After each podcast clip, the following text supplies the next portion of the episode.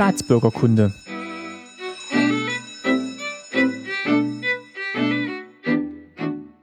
Folge siebzehn, schönen guten Tag. Mein Name ist Martin Fischer und ich freue mich, dass ihr wieder zuhört bei Staatsbürgerkunde.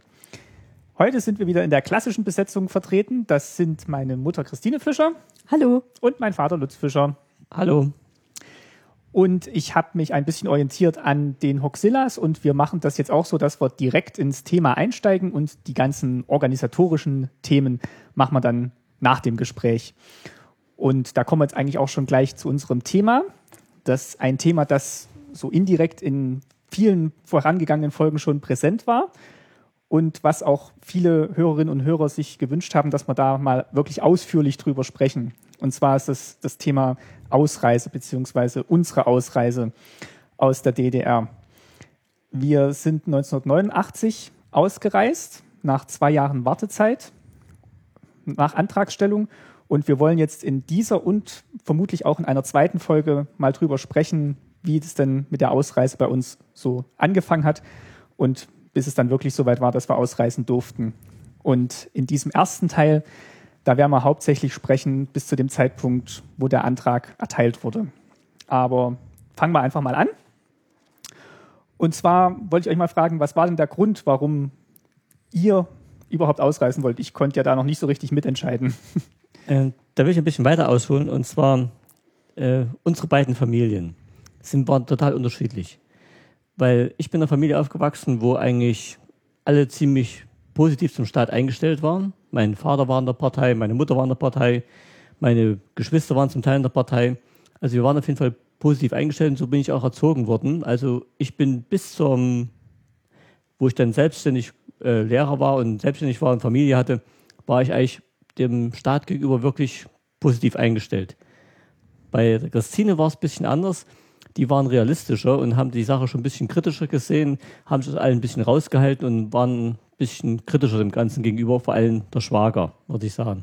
Also dein Bruder. Mein Bruder. Mhm. Ja. Mhm. So, und wo wir uns dann kennengelernt haben, Christine und ich, das war, da waren wir siebzehn und da habe ich dann einen Schwager kennengelernt, da habe ich gemerkt, dass es auch eine ganz andere Welt gibt. Dass eben wirklich nicht alles so ist, wie man uns in der Schule erzählt hat und wie eben alles in der Zeitung steht. Und da habe ich gemerkt, es ist ein bisschen anders. Und wo wir dann selbstständig geworden sind, wo wir eine eigene Familie hatten und sich mal um viele Sachen kümmern musste, da merkt man erstmal, dass das Ganze, was in der Zeitung steht, eigentlich äh, total verzerrt ist. So, und da hat sich bei mir eigentlich schon die ganze Zeit, wo ich immer der Meinung war, wir wollen eigentlich nur das Beste, also wir sind ein guter Staat, wir wollen alles für die Bürger, so stand in der Zeitung drin, alles für das Wohl des Volkes und so. Das ist gar nicht so. Im Gegenteil, es gibt ein paar, denen geht es besser und es gibt viele, die dafür sorgen müssen, damit es denen da oben besser geht. So, und also den wenigen, dass es den wenigen besser geht, die dann doch vielleicht eine privilegierte Stellung innehaben. Richtig, ja. ja. Und da gab es welche, die haben Westgeld gehabt, denen ging es nochmal besser.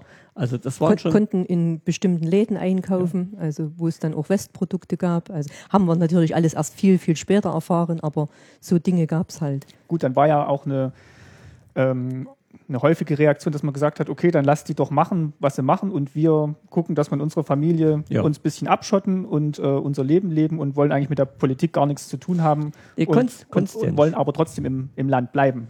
Da, das muss ich sagen, da hat der Martin recht. Also meine Eltern, gut, die waren schon kritisch äh, gegenüber dem ganzen System, aber dadurch, dass sie auch einen Krieg erlebt hatten und so, waren die jetzt wirklich Äh, froh, dass Frieden war. Man muss es einfach so sagen, dass alle zu essen und zu trinken hatten. Und also die waren schon noch geprägt von den harten Nachkriegsjahren. Und die wollten eigentlich jetzt nicht groß die Welt umwälzen oder so. Obwohl, gut, meine Eltern hatten auch vor, vor, der Mauer, vor dem Mauerbau neunzehnhunderteinundsechzig äh, in die Bundesrepublik auszureisen oder nicht ausreisen, hieß das ja dann, ab, abzuhauen oder so.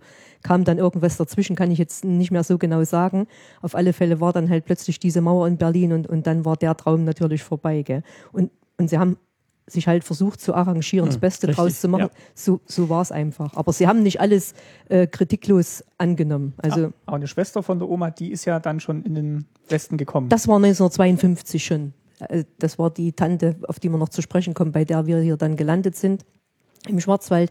Die ist neunzehnhundertzweiundfünfzig quasi illegal, aber das war ja damals äh, noch, noch anders. Also die, die Mauer gab es ja noch nicht in dem Sinne, aber es war auch schon, also sie ist auch schon geflüchtet, wenn man es so sagen will. Okay. Also ich bin, also es war jetzt so, bei der Christine, weil ich gesagt habe, war das alles ein bisschen Krische. Und meine Entwicklung ging dann los, wo ich dann in die Schule kam als Lehrer. Da habe ich schon mal gemerkt, ich muss den Schülern Sachen sagen, die ich eigentlich gar nicht so denke. Und ich muss die Schüler zu Sachen überreden, die sie gar nicht wollen. Dann kam meine Armeezeit, die wirklich mich ganz sehr geprägt hat, muss ich sagen, dass das mit dem Staat total Lug und Trug ist. Weil ein ganz typisches Beispiel, ich war bei den Grenztruppen und da hieß es immer, wir verteidigen die D D R nach gegen die Imperialisten von draußen. Und dann, ich und ich war nie an der Grenze, weil ich war nicht sicher genug. Ähm, aber ich habe es mir von meinen Freunden, also meinen Be- Freunden erzählen lassen, bei, bei den Grenzen zeigen die Mauern, also die Stacheldraht zeigen, nicht weiß in Richtung Westen, die zeigen Richtung D D R. Also das heißt, und da gab es halt in den politischen Stunden, die wir da bei der Armee machen mussten, da hat einer gefragt, wieso zeigen die äh, Stacheldraht nach innen, wenn wir uns nach außen verteidigen wollen und, und schützen wollen. Und da hast du gemerkt, das kann da gar nicht sein. Und da gibt es noch viele mehr Sachen bei der Armee, wo ich gedacht habe, das, das stimmt mit dem Bild, was wir von der D D R gezeichnet haben, absolut nicht überein. Ich denke mal, da werden wir auch noch mal eine Folge ja. drüber machen, wo wir wirklich über die N V A sprechen, dass da wirklich viele Widersprüche gab. Ja.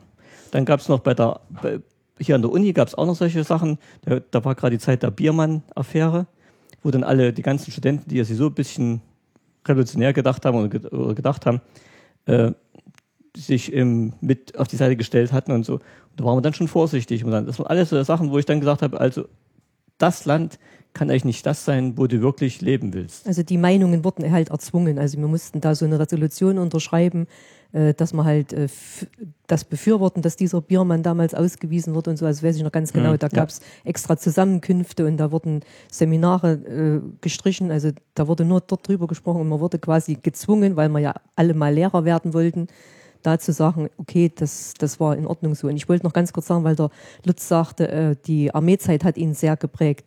Das ging meinem Bruder genauso. Also der sagt heute noch, die Armeezeit war die schlimmste Zeit, ja. die er je äh, mitgemacht hat. Also der hat da wirklich so drunter gelitten. Ja. Aber dieses Kritische, was der Papa gesagt hat, was in deiner Familie eher vorhanden war, hast du das auch so dann ähm, empfunden? Oder? Gut, wir waren ja relativ jung, als wir uns kennengelernt haben, der Lutz und ich. Ja, äh, Oder die Diskrepanz dann schon gesehen? Ja, bei uns, wie gesagt, wir hatten ja auch Westfernsehen, das haben wir ja in einer anderen Folge schon mal äh, gesagt.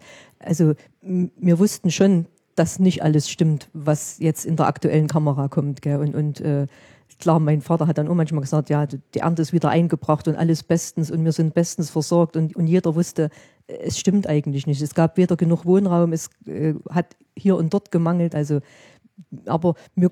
Wir konnten damit leben. Ja. Also wir wussten, es stimmt nicht, was in der Zeitung steht, aber wir haben, wir haben versucht, wirklich das Beste draus zu machen. Also ihr wart eigentlich schon kritisch eingestellt dem System gegenüber, aber ihr hattet jetzt nicht schon, ja, seit ihr euch kennengelernt habt, den Plan nee. auszutreiben. Es war mehr so eine, so eine generelle Unzufriedenheit. Unzufriedenheit und Kritik gegen ja. dem System gegenüber. Und ja. ich muss sagen, als wir uns kennengelernt haben, hätte es ja diese Möglichkeit der Ausreiseantragstellung überhaupt noch nicht gegeben. Also da waren ja überhaupt noch nicht die Gesetze, die Gesetze gab es mhm. ja da noch gar nicht, die dann ja. später in Kraft traten. Aber man hat ja schon gewusst, dass, dass man jetzt in diesem Land lebt und da erstmal nicht so ohne weiteres ja. rauskommt, denke ich mal. Ja, also wie gesagt, wenn's, wenn wir die Wahl gehabt hätten, wäre ich schon viel eher gegangen. Und Christine sagt auch immer, ah, nee, wir müssen arrangieren und das ist zu kompliziert und zu schwierig. Und man hat ja auch viel gehört, dass so Leute eingesperrt haben, die sowas gemacht haben. Ja. Die allerersten, die das gemacht haben, in den siebziger Jahren noch, oder Ende der siebziger Jahre, die hatten es total schwer. Die sind wirklich zum Teil eingesperrt und richtig drangsaliert worden. Wie alt wart ihr dann so Ende der siebziger Jahre in der Zeit? Äh, zur Antragstellung? Ja, oder wo er dann, wo es dann wirklich so... Gegärt hat ein bisschen. Gegärt hat ein bisschen. Das ging halt los, weil dann, ja. weil man kriegte halt immer mehr mit, dass Leute... einen Ausreiseantrag stellen. Also im Aber ihr wart da so Anfang, Anfang zwanzig, oder? Anfang Mitte zwanzig. Mitte zwanzig würde ich sagen. Später. Ja, Mitte zwanzig, fünfundzwanzig, also, siebenundzwanzig. Ja, so, so würde ich sagen. Ja. Mhm, so würde ich sagen, ja. Und ähm, gab es einen bestimmten Zeitpunkt, wo ihr gesagt habt, jetzt, ähm, jetzt müssen wir mehr machen, als immer nur uns, nee. uns selber das war so, wie, drüber aufzuregen? Wie es Christine sagte, es gab dann wirklich Freunde von uns, die eben den Antrag gestellt haben, die noch kritischer waren als wir und die gesagt haben, nee, in diesem Land wollen wir, mit dem wollen wir nichts mehr zu tun haben. Das, das hat uns dir schon zum Denken gegeben, sagt, jetzt, du verlierst jetzt immer mehr Freunde, die sind weg. Und dann der ausschlaggebende Punkt, wo wir gesagt haben, jetzt können wir es machen, war, wo Christine dann mal äh, die Erlaubnis bekam, in den Westen zu reisen, zum Besuch Geburtstag einer Tante. Ja, meine Tante wurde fünfundfünfzig und da durften mein, also diese, diese Möglichkeiten wurden ja dann ein ganz kleines bisschen gelockert. Also es war ja dann die Möglichkeit zu runden Geburtstagen oder Silberhochzeit oder so, konnte man ja dann so einen Antrag stellen, besuchsweise dann die Verwandten mal zu besuchen, äh, zu so einem Anlass. Auch wenn man jetzt noch nicht über einem gewissen Alter war? Auch wenn man noch nicht im Rentenalter war. Also meine, mein Vater zum Beispiel, das hat mir damals auch schon zu denken gegeben. Mein Vater war, glaube ich, neunzehnhundert, jetzt muss ich ganz kurz überlegen, du bist neunundsiebzig geboren, lass es so zweiundachtzig gewesen sein, war der das erste Mal bei seinem Bruder zum siebzigsten Geburtstag in München. Durfte dann auch fahren und kam nach zehn Tagen wieder, ich sag mal, abgemagert. Fix und fertig. Fix und fertig. Ja. Ist ausgestiegen aus diesem Zug und hat gesagt, wofür habe ich vierzig Jahre gearbeitet? Ja, ja. Der war, also der... Ja. Also es war wirklich das, die, diese Diskrepanz zu sehen zwischen ja. ähm, der eigenen Arbeit und das, das, was draus gemacht wird. Und das war für mich auch so eine Sache, das war wirklich ein Seelensguter, der Schwiegervater. Und dass der dann praktisch so erschüttert ist und da habe ich gedacht, da, da musste irgendwas dran sein. Gell? Also... Das war auch so ein ausschlaggebender Punkt. Und dann war Christine, wie gesagt, drüben zum Besuch. Und wo sie dann zurückkam, da ging es ihr eigentlich genauso. Und dem Schwager noch mehr. Also mein, mein Bruder, wir, wir sind ja, durften zusammen dann äh, unsere Tante hier besuchen zum Geburtstag. Und dann auf der Rückfahrt hat mein Bruder mit mir acht oder neun Stunden ging diese Zufahrt kaum ein Wort gesprochen. Also der war, der war so erschüttert. Also, ja. Waren das irgendwelche besonderen Begebenheiten, die ihr da gesehen habt, oder war es einfach der Alltag, der so anders war? Gut, gut man, klar, man muss sagen, Alltag ist anders als jetzt zu Besuch sein irgendwo. Aber auch so, so Alltäglichkeiten, wie was zu kaufen gibt oder, ja, oder wie also Leute das, angezogen das sind. Das ging schon los mit der Ankunft auf dem Bahnhof in Stuttgart. Da, da waren wir schon geblendet. Also so von, von dieser Sauberkeit und ja, Pünktlichkeit und also, Das, das waren schon so die ersten Eindrücke. Dann das, da war es noch, noch pünktlich am Bahnhof Stuttgart. Ja, also gut, für ja, die gut, zwei ja. Züge, die wir da benutzt haben. Ja. Also so.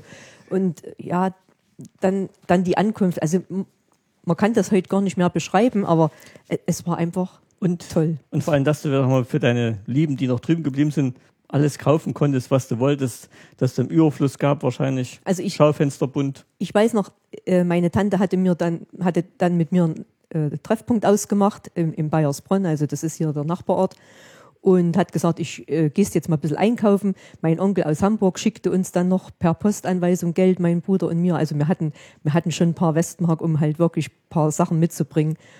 Und dann habe ich halt ein bisschen was eingekauft und dann weiß ich noch, da saß ich dann auch vor diesem Einkaufszentrum oder, oder, und habe und hab auch bitterlich geweint. Also, und dann kam meine Tante und hat auch gesagt, was ist denn mit dir los? Und habe ich auch gesagt, oh Tante Ursel, wir arbeiten doch auch die ganze Zeit und, und können uns einfach nicht einen Bruchteil davon kaufen. Also so, ich, ich weiß noch, der Lutz hat gesagt, guckst mal, ob du irgendwie ein Buch zum Zaubern kriegst oder so. Und, und das war alles überhaupt kein Problem. Man ist in diesen Buchladen gegangen. Erstens waren sie sehr, sehr freundlich. Und dann fragte mich dieser Buchhändler, soll ich Ihnen das Buch als Geschenk einpacken? Da war ich so platt, weil dies, ja, diese, diese Redewendung kannten wir gar nicht. Die gab's von sich nicht. Ja, gut, nur mal so am Rande. Also es, es war einfach, es, es war... Und wie lange wart ihr da? Acht, zehn, acht, zehn, zehn Tage. Tage. Es war erschütternd. Es, es war wirklich erschütternd. Dann war unsere Tante noch mit uns äh, auf der Insel Mainau. Das war auch ein wunderschöner Tag. Und ja, das, das kann man alles gar nicht verarbeiten. Und meine Mutter, die durfte ja aufgrund ihres Alters schon ein bisschen eher äh, reisen. War, war auch zu bes- bestimmten Anlässen bei ihrem Bruder zum sechzigsten Geburtstag und so. Und meine Mutter hat immer gesagt, hoffentlich lassen sie euch nie rüber. Also aufgrund so einer Einladung. Also die wusste, was, was da in uns vorgeht, als junge Leute. Ich meine, meine Mutter war dann schon äh, sechzig oder, oder auch ein bisschen älter. Und man ist dann vielleicht in dem Alter schon ein bisschen abgeklärter und so. Aber, aber sie hat immer gesagt, hoffentlich lassen sie euch nie rüber, das verkraftet ihr nicht. Und, und so, genau so war es. Gut, ich muss sagen, jetzt dieser Konsum und so, den es jetzt hier im Westen da gab, den habe ich ja nicht gesehen. Ich, ich durfte nicht rüber und so. Und wir sagen, das hat für mich auch nicht so die hauptausschlaggebende Rolle gespielt. Für mich war es wirklich mehr eigentlich der Martin selber, weil ich war Lehrer. Und ich habe, wie gesagt, vorhin schon gesagt, ich musste den Kindern Sachen beibringen, äh, die ich nicht wollte. Dass sie Sachen sagen, die sie nicht wollten. Also die Kinder wussten schon, es gibt, du musst zwei Meinungen haben. Eine, die du zu Hause sagen kannst und eine, die du in der Schule sagen musst. So, und eigentlich wollte ich diese Schizophrenie, die wollte ich eigentlich nicht, dass du das als mein Sohn genauso lernst. Weil, und diese Bedrängerei, dass du da in eine Partei gehen musst und dass du äh, Demonstrationen mitmachen muss und dass er eben in den Zeitungen dann äh, das nachbeten muss, was die dann da so sagen. Diese ganze Verlogenheit wollte ich eigentlich wirklich nicht. Und auch, und auch die Möglichkeiten. Also ja. der, der Lutz hat schon äh, sehr an dich gedacht und hat immer gesagt, also wenn es zehn Jahre dauert, aber der Martin soll mal entscheiden können, was er werden will. Und dann soll er es auch werden aufgrund seiner Leistungen und nicht, weil wir irgendwie in der Partei sind oder weil er ja. total überzeugt wirkt oder so, sondern einfach aufgrund seiner eigenen Leistungen und ja. äh, Kenntnisse, die er hat. Und deshalb war es ein Glück, dass Christine wirklich rüberfahren durfte und dann auch wirklich gesagt hat, ja, jetzt machen wir es, jetzt gehen wir wirklich. Und da war sie wirklich mit auf meiner Seite und hat gesagt, jetzt können wir wirklich diesen Antrag schreiben. War das dann der Auslöser, dass du zurückgekommen bist ja. und gesagt hast, jetzt, jetzt ja. ist soweit? Ja, jetzt ist soweit, das stimmt. Ich bin mal... Tante Ursula hatte am neunten Juli Geburtstag, also sprich sind wir ungefähr am neunzehnten Juli zurück und am dreizehnten August haben wir den Ausreiseantrag gestellt, der Papa und ich. Das war in welchem Jahr? neunzehnhundertsiebenundachtzig. Im August? dreizehnten August neunzehnhundertsiebenundachtzig. Da haben wir einen Antrag abgeschickt. Ich habe extra das Datum gewählt, dreizehnten August, wegen Mauerbau. Der Mauer. Habe ich extra das auf den Antrag draufgeschrieben. Ich würde gerne nochmal zurückkommen. Ihr hattet vorhin gesagt, ihr hattet schon Freunde, die auch den Antrag schon gestellt hatten. Wie... Ähm, haben die das, war das, war das leicht für die, euch das zu erzählen oder war das, dass man das mal so nebenbei erzählt? Weil es ist ja schon ein, ein großer Schritt, den man macht und man kann sich auch vielleicht nicht sicher sein, wem man es denn jetzt erzählt. Doch. Ich glaube, dass, äh, dass sie den Antrag stellen, also das haben sie so nicht gleich gesagt, aber das war ja innerhalb von einem Tag ja. in der Stadt rum, weil da wurden sofort die Arbeitgeber, also heute heißt es Arbeitgeber, mhm. die, die Firma, oder ja. die wurden sofort informiert von Abteilung Inneres. Und dann war es halt rum. Also dann wusste jeder... Dafür die, haben auch schon die Behörden selber gesorgt, weil das hat auch eine Signalwirkung gehabt an alle anderen. Dann haben sich alle anderen zurückgezogen von denen. Nicht alle. Nicht alle. Aber viele. Viele, ja. Viele, viele, schon. Viele hatten dann schon ein bisschen Angst mit so ja. Problembürgern, wie es dann im, äh, Amts, äh, in der Amtssprache hieß, äh, Kontakt zu haben, weil sie irgendwelche Repressalien auch befürchtet hatten. Und, und die waren auch so in eurem Alter alle und aus ähnlichen Gründen dazu gekommen? Im meisten, im meisten waren so unser Alter, ja, das stimmt. Es war so die Generation, wir waren so ja. Anfang dreißig, gut ausgebildet, sag ich mal. Ja, und irgendwann hat es halt mit dem Denken, man ist dann nicht mehr weitergekommen, sag ich mal. Äh, zu sagen, warum ist das jetzt so? Warum, warum hm. dürfen wir nicht reisen? Warum gibt es das nicht zu kaufen? Ja, so, so viele Fragen. Aber ich muss sagen, äh, in dem Augenblick, wo, wo du einmal mit so in so einem Bekanntenkreis bist und dann selber einen Antrag stellst, dann engt sich dein Bekanntenkreis da wirklich immer mehr ein. Am Ende waren wir wirklich bloß noch die Ausreisewilligen, mit denen haben wir am meisten verkehrt. Alle anderen hatten wir kaum noch Bezug. Wirklich. Und weil du sagst, nicht alle, aber die Verwandten haben uns doch mit uns äh, geredet und so, aber die richtigen Freunde und so, da haben viele sich abgewandt und auch die Arbeitskollegen, die haben so heimlich mal gesagt, habt ihr gut gemacht und so.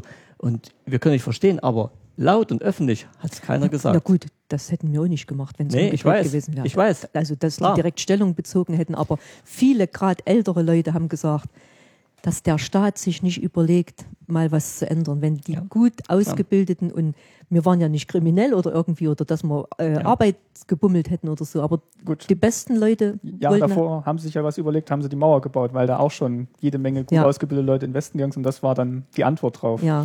Haben denn...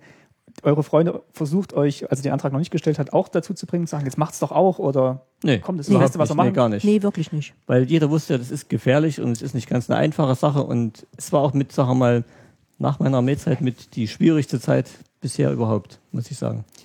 Als ihr jetzt für euch entschlossen habt, ihr wollt den Antrag stellen, habt ihr dann noch mit anderen drüber gesprochen, also gerade mit den Freunden oder auch mit euren Familien und gesagt, hört mit, mal, wir haben das und das vor. Mit was? Meiner Mutter haben wir gesprochen. Auch mit New York. Und mein Bruder hat mir es auch gesagt, ja. weil wir wollten nicht, dass dies nun erst durch mhm. äh, irgendwelche andere Leute ja. äh, erfahren. Und, und die Freunde fragten natürlich, wie habt ihr das gemacht, an wen habt ihr es geschickt und äh, was habt ihr da reingeschrieben in, hier in den Antrag, wie kann man es denn machen? Ja, also die haben, die haben wir schon gefragt. Weil die konnten uns auch Tipps geben. Gell?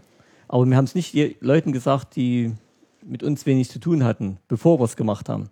Na, hinterher, dann haben wir es allen gesagt, weil ja sowieso klar war, dass wir innerhalb kürzester Zeit alle wissen. Zum Beispiel Bärbel und Günther haben wir es auch gesagt, also meine Cousine.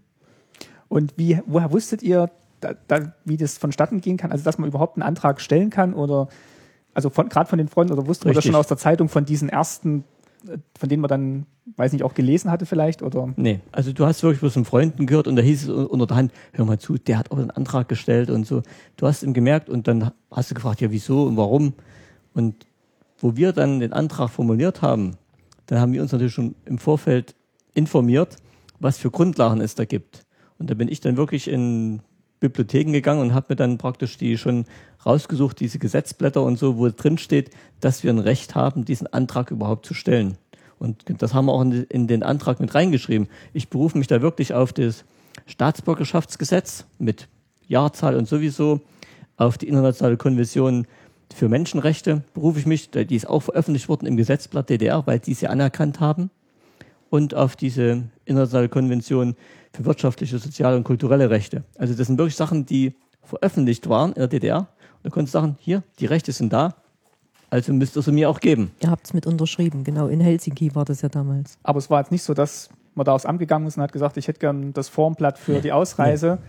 Nee. Und ähm, es gab auch keine Ratgeber, wo man es nachlesen konnte, so stellen sie einen richtigen Ausreise an. Also es war wirklich alles, dass man mit Leuten gesprochen hat, die es auch schon gemacht haben und Erfahrungen ja. da gesammelt haben und halt wirklich so recherchiert und möglichst viel ja. zusammengetragen, von, wo man dachte, das funktioniert dann. Ja. Es ist ein formloser Brief, hier, hier noch mit Schreibmaschine geschrieben, haben uns hingesetzt, haben genau überlegt, was wir reinschreiben, weil du durftest ja nichts Politisches reinschreiben. Weil hast von allen gehört, wenn du sowas machst, dann bist du wirklich ein Verräter und dann kann es sogar sein, du gehst wirklich ins Gefängnis dafür. Du darfst also keine Verunglimpfung äh, der D D R reinschreiben. Das ist aber schwierig, dann diese Gratwanderung hinzukriegen, ja, weil, äh, auf jeden Fall. Weil jeder Grund auszureisen hat ja schon mit der politischen äh, Situation zu tun. Ja, also wir haben ja nur angeführt, eben nur solche äh, wirtschaftlichen Gründe angeführt. Ich kann mal sagen, wir haben ja reingeschrieben. Vielleicht kannst du mal ein bisschen so ein paar Passagen ja, noch zitieren. Also ich, ein paar Auszüge so. Äh, als Es gibt eine Reihe von Gründen, habe ich geschrieben. Da wäre einmal die geringe Freizügigkeit im Reiseverkehr, habe ich geschrieben. Dann äh, die steigenden Versorgungskosten in den Ländern, in die wir reisen dürfen. Dann äh, selbst der, die Versorgungs- und Dienstleistungsschwierigkeiten in der D D R, die uns das äh, Leben erschweren, dass wir uns zum Teil viele Sachen gar nicht leisten können, dass wir auf dem Auto sechzehn Jahre warten müssen, obwohl wir genauso arbeiten wie alle anderen. Und dass es viele andere gibt, die sich das illegal besorgen können, weil sie eben Westmark haben. Sowas habe ich geschrieben. Und dann habe ich gleich geschrieben, äh, und deshalb möchten wir, äh, in diesem Land können wir nicht mehr leben. Wir können uns da keine Zukunft vorstellen. Wir möchten aufgrund dieser drei Gesetze den Antrag stellen auf Aus, äh, Ausreise. Wie lange habt ihr da formuliert an diesem Antrag? Oh, das kann ich ja auf jeden Fall lange, ja. Wir haben auch dann den Freunden gezeigt, auch den, die es schon mal gemacht haben, gesagt, kann man das so schreiben und so. Also bestimmt schon ein paar Tage. Mhm. Lange überlegt. Ja. Lange überlegt, ja. Da, wie gesagt, wie, wie der Lutz schon sagte, damit es auch wirklich äh, keine Angriffspunkte gab äh, in politischer Hinsicht. Also es war schon, es war schon heikel, muss ich sagen. Jetzt im Nachhinein muss ich und, sagen. Und deine Mutter, also die Oma, die hat ja, hat's ja vorhin gesagt, ähm, hoffentlich lassen sie euch nicht mal rüber gucken, dass ihr dann rüber wollt. Wie hat die reagiert, wo ihr dann gesagt habt, wir... Also ich muss dazu sagen, mein Vater war neunzehnhundertsechsundachtzig verstorben und neunzehnhundertsiebenundachtzig, dann äh, knappes Jahr später, haben wir halt diesen Ausreiseantrag gestellt. Und da habe ich natürlich mit meiner Mutter gesprochen und dann hat sie zu mir gesagt, mach das, selbst dein Vater hätte es befürwortet, wenn er jetzt noch äh, am Leben wäre. Und ja, sag, und die, also die hat, muss ich mhm, echt sagen, ja. meine Mutter war da sehr, sehr... Äh, cool, würde man heute sagen oder so. Also er hat nie gesagt, jetzt bleibt doch hier oder ich könnte mich doch nicht zurücklassen oder so, gar nichts. Aber meine Familie, die hat ja ganz anders reagiert. Mhm. Aufgrund, wie ich es vorher gesagt habe, ich habe meinen Bruder bestimmt zehn Jahre vorher nicht gesehen mehr oder so. Plötzlich kommt er zu mir und wir, wir haben schon ein paar Gespräche in den Behörden hinter uns gehabt, kommt dann zu mir und fragt, wie ich dazu komme, so einen Antrag zu stellen und, und bringt Formulierungen, die die Behörden genauso gebracht haben. Also dachte ich schon, den haben sie garantiert geschickt, also das kann gar nicht sein.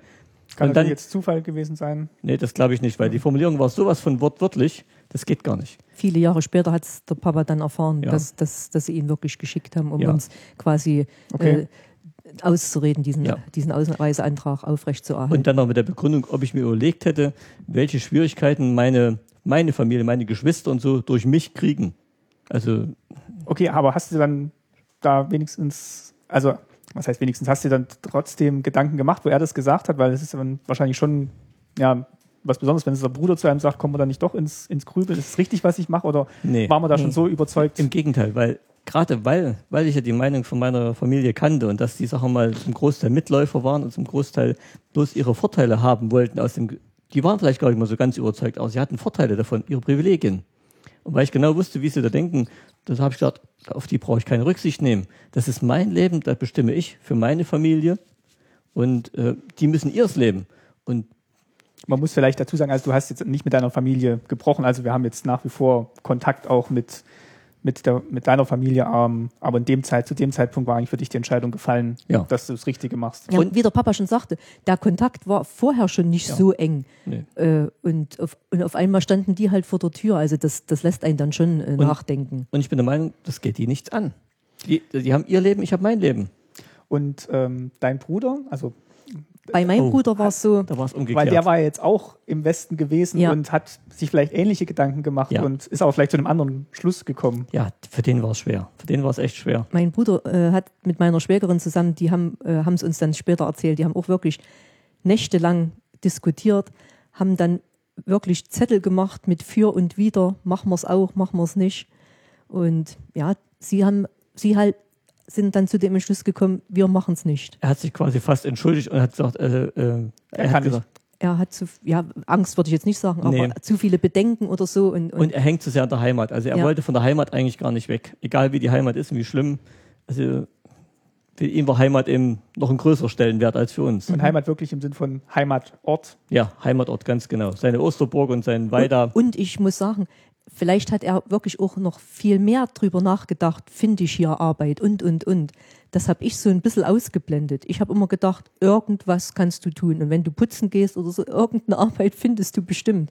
Und er war da vielleicht schon wieder ein bisschen ja, äh, ängstlicher oder so und hat gedacht, was ist denn dann, wenn ich mit meiner Familie dort ankomme und finde halt keine Arbeit und so. Also das waren schon... Das waren schon ja. auch Gründe, auf jeden aber Fall. Also auch ein bisschen älter als du? Fünf Jahre älter als ich, ja. Vielleicht macht man sich dann, vielleicht sind es dann gerade die fünf Jahre, wo ja. man sich dann noch mehr Gedanken macht. Ja. Und, und er hatte eine gute Arbeitsstelle, muss ich sagen. Und hatte auch, wir hatten ja alle so eine Neubauwohnung. Also ich sag mal, es war ja jetzt nicht so, äh, dass man absolut nicht leben konnte in der D D R oder so. Aber äh, wobei er dann zu mir gesagt hat, am Tag der Ausreise oder, oder am Tag vorher, waren ja dann nochmal mein Bruder und meine Mutter abends da und dann sagt er zu mir, Christine, ich glaube, wenn das weiter so geht, haben wir in einem halben Jahr Lebensmittelmarken. Also der, die Versorgung wurde schon immer schlechter, muss man einfach so sagen. Gell?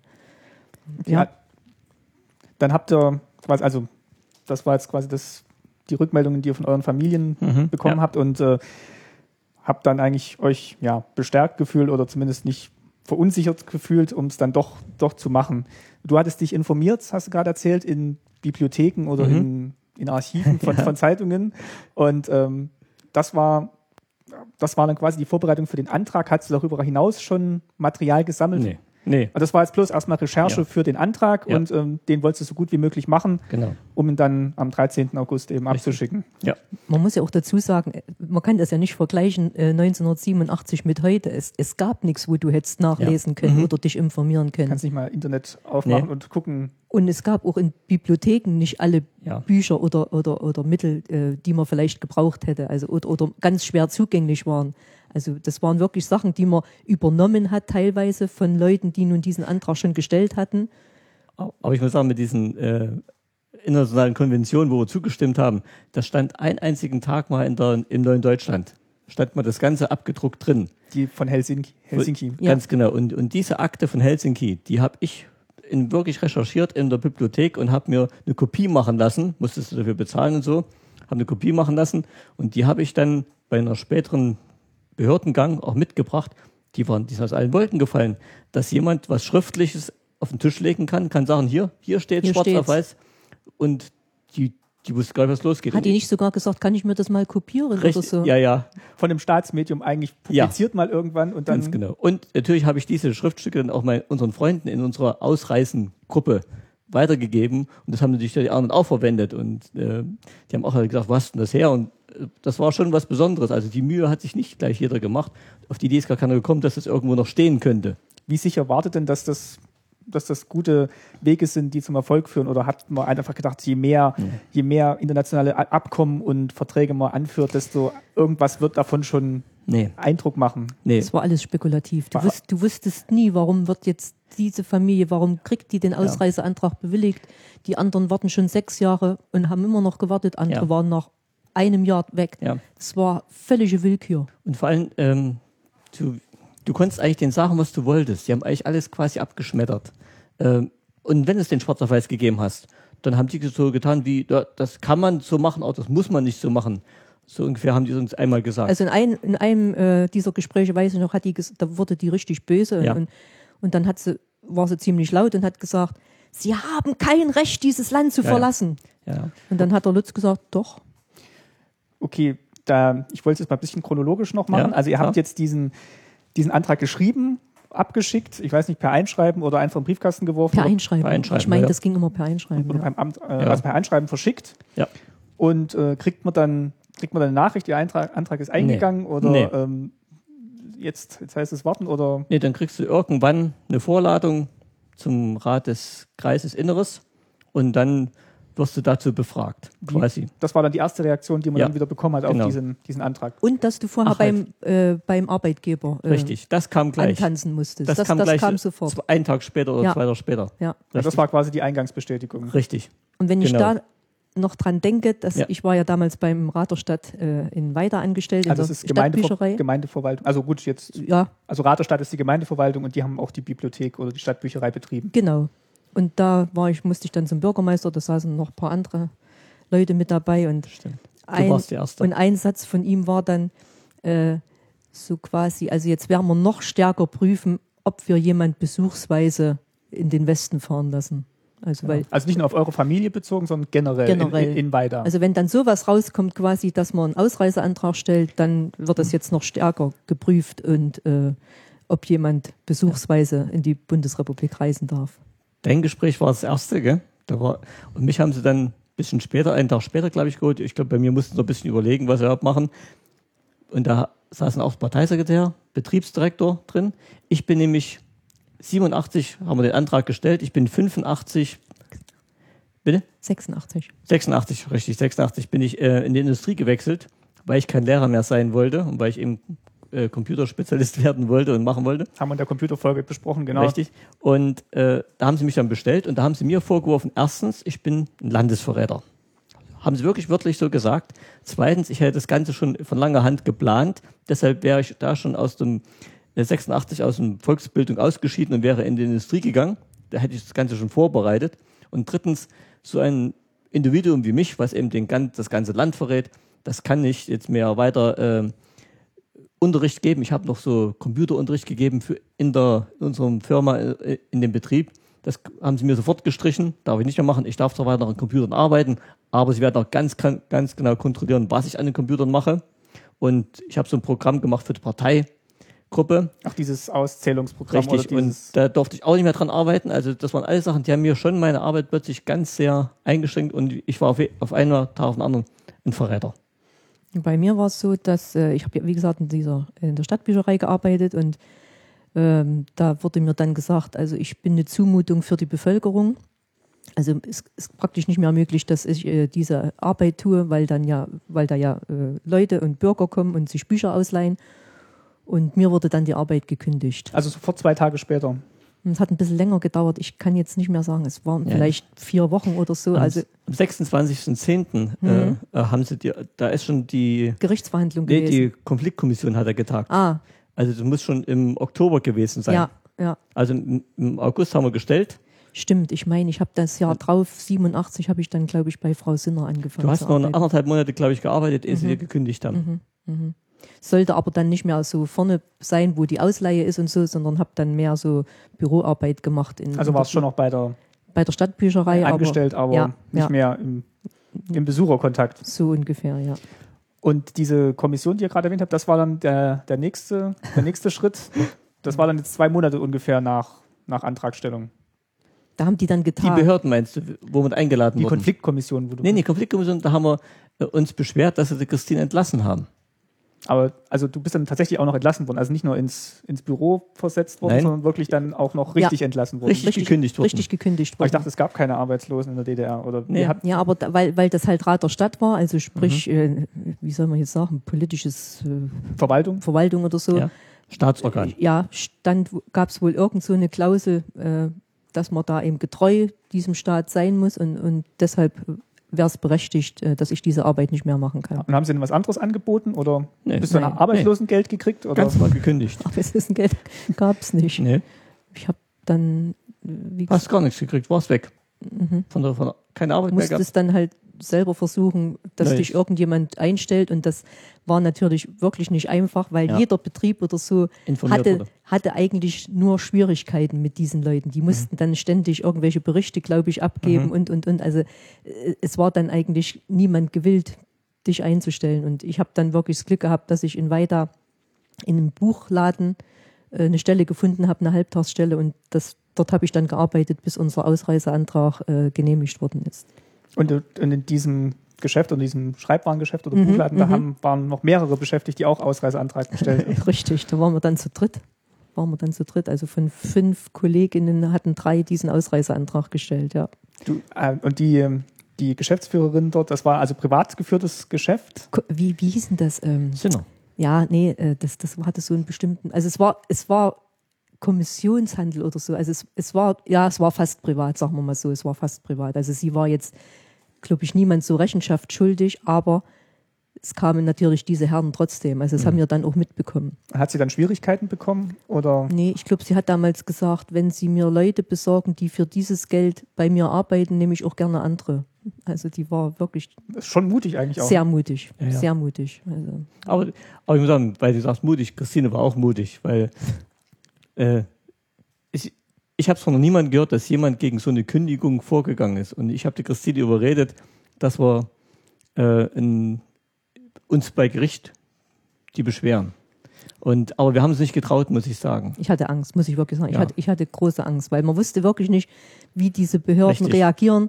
Äh, ich sag mal, es, es, es gab ja keine Gerechtigkeit in dem ja. Sinne. Und dann noch gegen Ausreisewillige. Also ja. ich, hatte, ich hatte wirklich Angst. Und was, gegen Rat der Stadt ja, was vorzugehen, also ja. gegen, gegen den Staat zu gehen. Deshalb haben wir es folgendermaßen gemacht, haben uns überlegt, da, hab, ja, da haben wir einen Brief geschrieben an Staatsanwalt, an Staatsanwaltschaft und haben geschrieben, dass die doch eigentlich dafür sorgen müssen, dass die Gesetze der D D R eingehalten werden und dass man nicht irgendwelche Leute diskriminiert. Das wäre ihre Aufgabe und sie sollen gefälligst gegen Rat der Stadt vorgehen und sollen diese Kündigung rückgängig machen. Also es war jetzt kein offizieller Antrag, es war mehr, so, war mehr so ein Appell, den ja, ihr geschrieben habt. Ganz genau. Und den haben wir an den Staatsanwalt geschickt und der hat ihn auch noch ein paar Tage liegen lassen und dann hat er ihn ans Gericht weitergeleitet.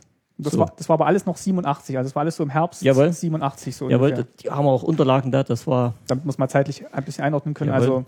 August den Antrag gestellt, dann im September, Oktober war bist, bist du entlassen worden? Ja, ja. Ja, weil also der... Da war eine Kommission, die hat getagt am, am elften elften mal zum Beispiel. Da haben, mhm. da haben sie getagt und haben gesagt, wir können den Eingabe nicht äh, rückgängig machen. Und dann haben wir den Brief geschrieben an den Staatsanwalt. Und, und die Konfliktkommission, die habt ihr aber dann, das war, das war noch ein Gremium davor. Also da habt das ihr, war noch ja. ein Gremium im, im Rathaus. Also da hast du versucht, nochmal das Gespräch zu suchen. Richtig, genau. richtig. Du musstest auch diese Wege gehen. Also wir haben uns schon erkundigt, wie, wie der Weg ist. Du musst erstmal innerhalb der... Deine Arbeitsstelle das Ganze klären. Und wenn das nicht geht, dann kannst du dich erst gerichtlich weiterwenden. Und wann ist das Urteil geschrieben? Pass auf, und dann kommt, ähm, ja, ja, und dann kommt die, die Gericht, ach, der hat es weitergegeben an, ans Gericht und da wurden alle eingeladen. Und das Gerichtsverhandlung war am, am neunzehnten Februar achtundachtzig. Also hat, das war schon ein Vierteljahr später fast. Hattest du da schon die neue Stelle in, der, in dem Büro- und Schreibwarenladen? Ja, ja. Ich meine, ja, da habe hab ich schon dort mhm. gearbeitet. Mhm. Auf jeden Fall. Und da hat es der Staatsanwalt dann an das Gericht weitergegeben und die haben da wirklich eine Gerichtsverhandlung angesetzt. Da waren wir schon ganz erstaunt, überhaupt alle. Und dann sind dann zur Gerichtsverhandlung unsere ganzen Freunde, alle Ausreisewilligen mit reingekommen. War eine öffentliche Verhandlung, die saßen hinten drin und die, und die Christine ganz alleine vorne, konnte ja keiner sie unterstützen. Aber es ging ganz schnell. Die ganze Verhandlung hat bloß zehn Minuten gedauert. Die haben gleich, die haben bloß vorgelesen den Antrag, weshalb wir es gemacht haben. Und dann haben sie gleich erklärt, also das, sie können gar nicht drüber beraten, weil wir die Frist nicht eingehalten haben. Und zwar, also Formfehler. Richtig, und zwar bei der Konfliktkommission stand drunter, innerhalb von vierzehn Tagen können Sie Einspruch einlegen. Und durch den Brief an den Staatsanwalt und durch das Liegenlassen und so ist das Ganze über drei Wochen erst hier zum Gericht gekommen. So, und das Gericht hat gesagt, also die Zeit war lange vorbei und wir brauchen über den Inhalt und die Kündigungsgrund gar nicht mehr diskutieren. Formfehler, fristig eingehalten, geht nicht. Glaubt ihr trotzdem, dass es, dass es gut war, das gemacht zu haben? Oder hat es mehr geschadet? Können wir nicht sagen. Nee, ich fand es schon gut, weil erstens macht das nicht jeder und die haben gesehen, dass es uns wirklich ernst ist und dass wir uns auch nichts gefallen lassen und dass wir unbequem sind. Ich glaube schon, dass es gut war. Deshalb haben wir auch dann vielleicht im März nochmal, nochmal Wiederaufnahme des Verfahrens beantragt, weil da war mal vielleicht eine Flaute bei den Behörden, da hat sich nichts mehr getan. Und da haben wir gedacht, dann müssen wir wieder ein bisschen Unruhe stiften. Und da haben wir dann Antrag gestellt beim Gericht, Wiederaufnahme des Verfahrens. Haben sie aber postwendend nur mit dem Schriftstück abgelehnt, also sehen keine Gründe dafür, keine neuen Beweise, Schluss aus. Man muss ja sagen, unser eigentlicher Ausreiseantrag wurde ja zwischendurch auch mal abgelehnt. Ja, in, ja. in dem Zeitraum dann schon? Ja. Bis, ja, ja. bis Frühjahr achtundachtzig war der schon einmal abgelehnt. Ja, ja. Nee, das, das kam dann, glaube ich, achtundachtzig erst. Genau, richtig. Es war achtundachtzig, da, da haben wir dann nochmal Einspruch eingelegt. Da stand hier drin, in Unterlagen irgendwo, dass achtundachtzig im Frühjahr mal abgelehnt wurde. Einspruch gegen die, die beabsichtigte Bearbeitung der Einstellung. Das war äh, am, im Juli achtundachtzig. Da kriegten pr- plötzlich alle möglichen Antragsteller so ein Schreiben, äh, dass, da an, dass die Antragsbearbeitung eingestellt wird. Ja, dann mussten wir wieder neu. Ja. Dann haben wir wieder Einspruch eingelegt. Da haben wir einen Antrag neu formuliert und haben nochmal geschrieben. Und wie gesagt, wir bestehen drauf und es hat sich für uns nichts geändert. Also ihr habt keinen neuen Antrag geschrieben, ihr habt dann doch auf, auf doch, weiter. Doch. Also ja, war ganz von vorne alles. Ja, nicht neu. Dass, ja. wir, dass wir uns berufen auf den ersten Antrag vom ja. dreizehnten August neunzehnhundertsiebenundachtzig und Richtig. dass wir äh, quasi möchten, dass das wieder aufgenommen wird. Diese ja, das ist das hier. Das haben wir ja geschrieben, das ist ja gerade unser Schreiben. Die betrifft Einspruch gegen die beabsichtigte Einstellung der Bearbeitung. Mit diesem Schreiben protestieren wir ganz entschieden gegen die äh, angekündigte Einstellung der Bearbeitung unseres Antrages. Wir heben Einspruch gegen diesen Schritt und bekräftigen unseren Antrag. Eine derartige Maßnahme widerspricht den Interessen der D D R ebenso wie unseren eigenen. So ja. haben wir es formuliert und haben das Ganze nochmal aufgeführt. Also b- bis auf die ähm, Gerichtsverhandlung oder diese Konfliktkommission ähm, lief dann die Kommunikation zwischen den Behörden und euch hauptsächlich per Post oder wurde nee. man dann tatsächlich auch mal vorgeladen? Also, schriftlich. Äh, bis, bis jetzt zur Ablehnung, im, im, bis zur ersten Ablehnung. Ich weiß gar nicht, haben wir überhaupt was Schriftliches bekommen, dass der Antrag abgelehnt wird? Doch. Haben wir da irgendwas? Ihr beruft euch ja jetzt da drauf in diesem ja. Schreiben. Aber wart ihr dann... Nee, nee, nee, stimmt, du hast recht. Die haben es uns bloß mitgeteilt. Oder, aber, oder gab es doch Schrift? Ich weiß es nicht. Vielleicht eine kleine Notiz oder so. Aber, aber schriftlich haben wir fast nichts bekommen. Ja. Also die, es waren immer nur Gespräche, die, zu denen und, wir... Und kommen. Die fanden dann auch schon im Frühjahr achtundachtzig statt? Oder ja, ja, die, die fanden schon im, im, im Herbst siebenundachtzig statt, meine ich. Ich habe es gefunden, ich in meinen Stasi-Unterlagen. Ich habe übrigens eine ganze Akte von Stasi, wollte ich sagen, Unterlagen. Äh, habe aber bloß ein Drittel zugeschickt gekriegt, weil ich sie äh, nicht selber eingesehen habe. Und da ist drin zum Beispiel am siebten siebten neunzehnhundertachtundachtzig, da haben die Behörde, wo wir immer vorstellig werden mussten, wo wir immer eingeladen wurden, da steht dann drin, äh, das haben die intern gemacht. Nach Prüfung aller an den Rat des Kreises, Gera und anderen staatlich gerichteten Schreiben wird der Familie Fischer heute mitgeteilt, dass das Gesuch auf Übersiedlung, welches nach der V O dreiundachtzig auf keiner gesetzlichen Grundlage basiert, abgelehnt wird. Okay, und das ist euch in mündlich mitgeteilt worden? Mündlich. Ja. In welchen, in welchem Rahmen fanden denn diese Gespräche statt? Oder oh. wie? Das, das war, oder wann war denn das erste offizielle Gespräch in diesem, diesem Rahmen? Schon ungefähr vier Wochen nachdem wir den Antrag Vier bis sechs Wochen nach Antragstellung, ja. ja. Also es lief so ein bisschen parallel zwischen der Konfliktkommission und, ähm, ja. Ja, und ja. Arbeitsplatzverlust ja. und, und dann gab es auch, wurde da eingeladen zum, wie hieß das dann? Anhörungen hieß es immer bloß, oder ja. Naja, das, ich das sag mal, in, in, den, in den ersten Gesprächen hat man ja immer versucht, äh, die Leute noch umzustimmen. Und das wieder. war in Weida oder? In Gera. In Gera. In Gera. Auf einem Rat des Kreises, Abteilung Inneres. Also würde man sagen, Landratsamt heute, heute wäre das dann so, oder? Ja, sowas, ja. Mhm. Oder Kreis. Kreis, ja, also Kreisverwaltung. Land, also Landratsamt. Und, ja, ja, genau. Mhm, und da wurde, wurde ihr eingeladen per Post und musste dann zu einem bestimmten Zeitpunkt da erscheinen. Richtig, Richtig genau. Und dann haben sie gesagt, so, grüß Gott, Herr und Frau Fischer. Nein, ja. äh, nicht grüß Gott, guten grüß Tag. Gott haben sie bestimmt nicht gesagt. Guten Tag. Da muss ich noch eine gute Anekdote reinbringen. Das erste Gespräch, was wir hatten, da, das ist uns aus allen Wolken gefallen. Und zwar, da haben sie uns so gesagt, also das geht gar nicht, dass wir das überhaupt machen. Und, äh, und außerdem, es gibt schon... Äh, viele, die schon drüben sind, die wir hier rüber wollen und so, und die, die wollen unbedingt wieder zurück.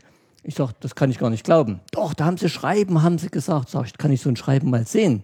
Da haben die wirklich so einen Brief gebracht von einem ehemalig ausgereisten D D R-Bürger und haben das mir hingelegt und gesagt, hier steht es schwarz auf weiß, der ist ausgereist und will wieder zurück. Ich habe mir das schön in Ruhe durchgelesen. Da habe ich gesagt, äh, das ist ja gut und schön, sage ich, aber das, das Schreiben zeigt mir ja, man kommt hier raus. Es gibt ja Möglichkeiten. Und das, das, das, das war ist, gleich beim ersten Gespräch. Das war beim ersten Gespräch. Und das sind ja aus allen Wolken gefallen. Die haben gedacht, die haben mich jetzt, nehmen sie mir so ein Schreiben in den Weg. Und ich, sag, ich drehe es genau um und sage, das Schreiben zeigt mir, es gibt einen Weg nach draußen. Also. Wer sitzt denn einem da gegenüber? Das waren immer zwei, die da, da saßen. Naja. Mitarbeiterabteilung Inneres. Und die sind bestimmt auch ein bisschen vom, von Stasi gewesen ah, oder so. Ja. Ja. Also, also die, die haben sich bloß gesagt, Mitarbeiter. Bei dem einen steht da ja drunter. Und waren... Nee. Waren die ähm, waren die freundlich oder haben die oh, nee. oder haben oder haben die erstmal gesagt, ja, guten Tag, nehmen Sie mal Platz und ja, äh, jetzt schon wollen, so jetzt wollen wir sehr, mal sehr förmlich. Ja. Äh, ähm, richtig. Allglatt. Wollen Sie was trinken? Wollen Sie einen All, Kaffee? Ach, nee, ach gar was. Nicht. Nee. Allglatt. All, sagt der Papa, ja, stimmt, allglatt und und man hat einfach also ich ich habe wirklich Angst gehabt. Die hatten Stereotype Worte, äh, Sätze, die sie immer wieder gesagt haben. Sie haben kein Recht herauszukommen, es gibt keine gesetzliche Grundlage und außerdem äh, Sie sehen das alles falsch, also es gab gar nichts dafür. Und dumm waren sie außerdem. Kannst du dich erinnern, wo, sie, wo die eine gesagt hat, stark, die, die Staatsbürgerkundegesetz hat die ein paar Mal gesagt, da habe ich gesagt, wissen Sie was, das heißt Staatsbürgerschaftsgesetz. Sie müssen erstmal Ihre eigenen Gesetze kennenlernen. Da ist sie bald verrückt geworden. Mhm, mh, mh. Wie lange geht denn dann so ein Gespräch immer? Oder wie lange wartet ihr da immer? Stunde. Stunde. Stunde.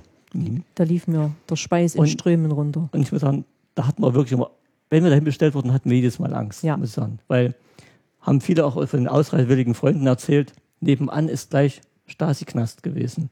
Und da haben einige erzählt, es kann dir passieren, wenn du da unvorsichtig bist und irgendwas Falsches sagst, du wirst von dem Gespräch gleich abgeführt, hinten durch den Raum und bist gleich im Gefängnis. Kommst gar nicht wieder. Jetzt war ich ja da nicht dabei.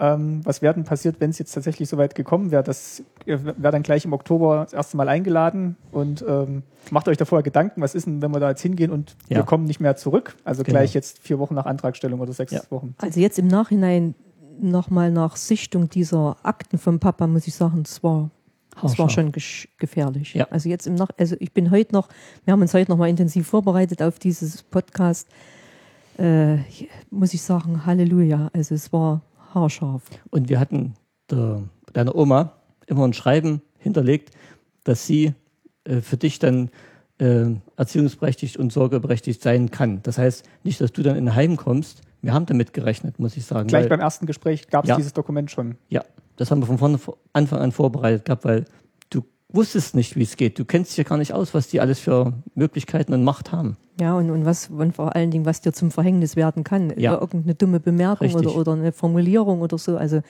ich sage, jetzt im Nachhinein habe ich aber, gedacht, Mann. Aber ich muss sagen, bei diesen Gesprächen gerade, also ich war noch nie so ruhig bei den Gesprächen drin. Ich war wirklich ganz ruhig und überlegt und habe mir jeden Satz überlegt, dass ja nichts Politisches drin vorkommt und dass ja nicht irgendwas Angreifbares drin vorkommt, weil, weil ich immer an dich gedacht habe und was daraus werden kann. Also für mich war die Familie... Sicherheit ging auf jeden Fall erst in die vor. Also Papa hat auch immer gesagt, er wird, wir würden nie sowas machen wie über Ungarn oder so ja. äh, flüchten oder so. Also im selbstgebauten Fluchtmobil ja. über die Grenze nee. Niemals, fliegen, oder? Niemals. Mit, mit dem Ballon. Wer nicht Fl- oder dass ich jetzt nee. gesagt hätte, ich bleibe halt jetzt ja. bei meiner Tante nee. hier im, im Westen und versuche, dich ja. und den Papa nachzuholen irgendwann mit Ach so, Familie. Achso, wo, wo ihr schon mal zu Besuch wart? Ja, das hätte ich nie gemacht. Das hätte ich wirklich nie gemacht. Also das, das kam nicht in Frage. Also wenn, dann nur dieser offizielle Weg. Ja, und weil der Papa gerade sagt, er war ganz ruhig, der, der war wirklich ganz gefasst in diesen Gesprächen, umso aufgeregter war ich. Und dann kamen zum Beispiel eben auch so Sachen, äh, Sie haben hier studiert, Herr Fischer, und äh, Sie haben kostenfreies Studium gekriegt ja. und so weiter. Und dann, der Papa hatte dann immer so Antworten gleich parat. Er hat gesagt, ja, meine Eltern haben auch dafür schon jahrelang Steuern bezahlt. Da war selbst ich manchmal perplex, wie, wie der gut vorbereitet war auf solche Sachen. Gell? Also, aber gut, mit der Zeit merkst du dann, diese ganzen Sachen, die verpuffen eigentlich bei denen. Das prallt einen ab, wie gesagt, die waren allglatt und du hast gemerkt, du musst ein bisschen, in, äh, bisschen schärfer werden. Und irgendwann mal kommen eben dann so Sätze raus wie, was muss denn hier noch passieren, damit ich rauskomme, muss man erst kriminell werden oder sowas, habe ich wirklich gesagt bei den Gesprächen. Oder äh, muss man erst hier solche Sachen machen wie eben Republikflucht und so eine Sachen, gell? Ähm, Aber du durftest nie was gegen den Staat direkt sagen. Glaubst du, dass das vielleicht auch das Ziel war, dass sie dann nicht eher dich überzeugen wollen, sondern einfach dich so weit bringen wollen, dass du einen Fehler machst in diesen Gesprächen, dass sie dann einen Angriffspunkt haben? Nee, nee. Die, die wollten dich einschüchtern. Die wollten dich so einschüchtern, damit du sagst, oh, weißt, ich lasse es lieber. Das war einfach so viel. Und ja. gerade weißt du, die Christine, wie gesagt, die war aufgeregt und für die war es eine schwere Zeit, weil der psychologische Druck war unwahrscheinlich groß. Der wurde auch immer, immer stärker. Am Ende von den anderthalb Jahren, anderthalb, drei Jahren, hast du niemanden mehr getraut. Weil die brachten in den Gesprächen plötzlich Sätze, da hast du hinterher überlegt, zu wem hast du das gesagt? Das hast du bloß zu deinen engsten Freunden gesagt, diesen Satz. Woher wissen die das? Mhm. Du wusstest nicht, wo die plötzlich manche Sachen herbekommen haben. So ja, oder dann, oder dann so Sachen, wo die natürlich auch, äh, also ich dann natürlich ins Grübeln gekommen bin, wenn sie gesagt haben, äh, wenn der Antrag je irgendwann äh, genehmigt ja. wird, dann können sie damit rechnen, dass sie jahrelang ihre Mutter nicht wiedersehen. Also, dass sie nicht einreisen dürfen wieder in die D D R. Da, da wirst du natürlich schon äh, war ich das nachdenklich. Schon, war ich das schon bewusst, als ich den Antrag gestellt habe, dass man dann erstmal nicht wieder zurück kann? Ja, das, ja, ja. War, das wussten wir. Gut, die, meine Mutter war halt damals schon Rentnerin und, und ich wusste, sie kann uns besuchen. Also das hat mich dann ein bisschen aufgebaut. Gell? Also ja, es, ist, es, es, wird, es wurden ganz schlimme Formulierungen. Ja, die haben auch unter Druck gesetzt mit dem Kind und so. Ja. Da, haben, da haben sie auch Sachen gebracht, wo du gedacht hast, oh, hoffentlich machst du jetzt für, fürs Kind nicht doch alles falsch. Mhm.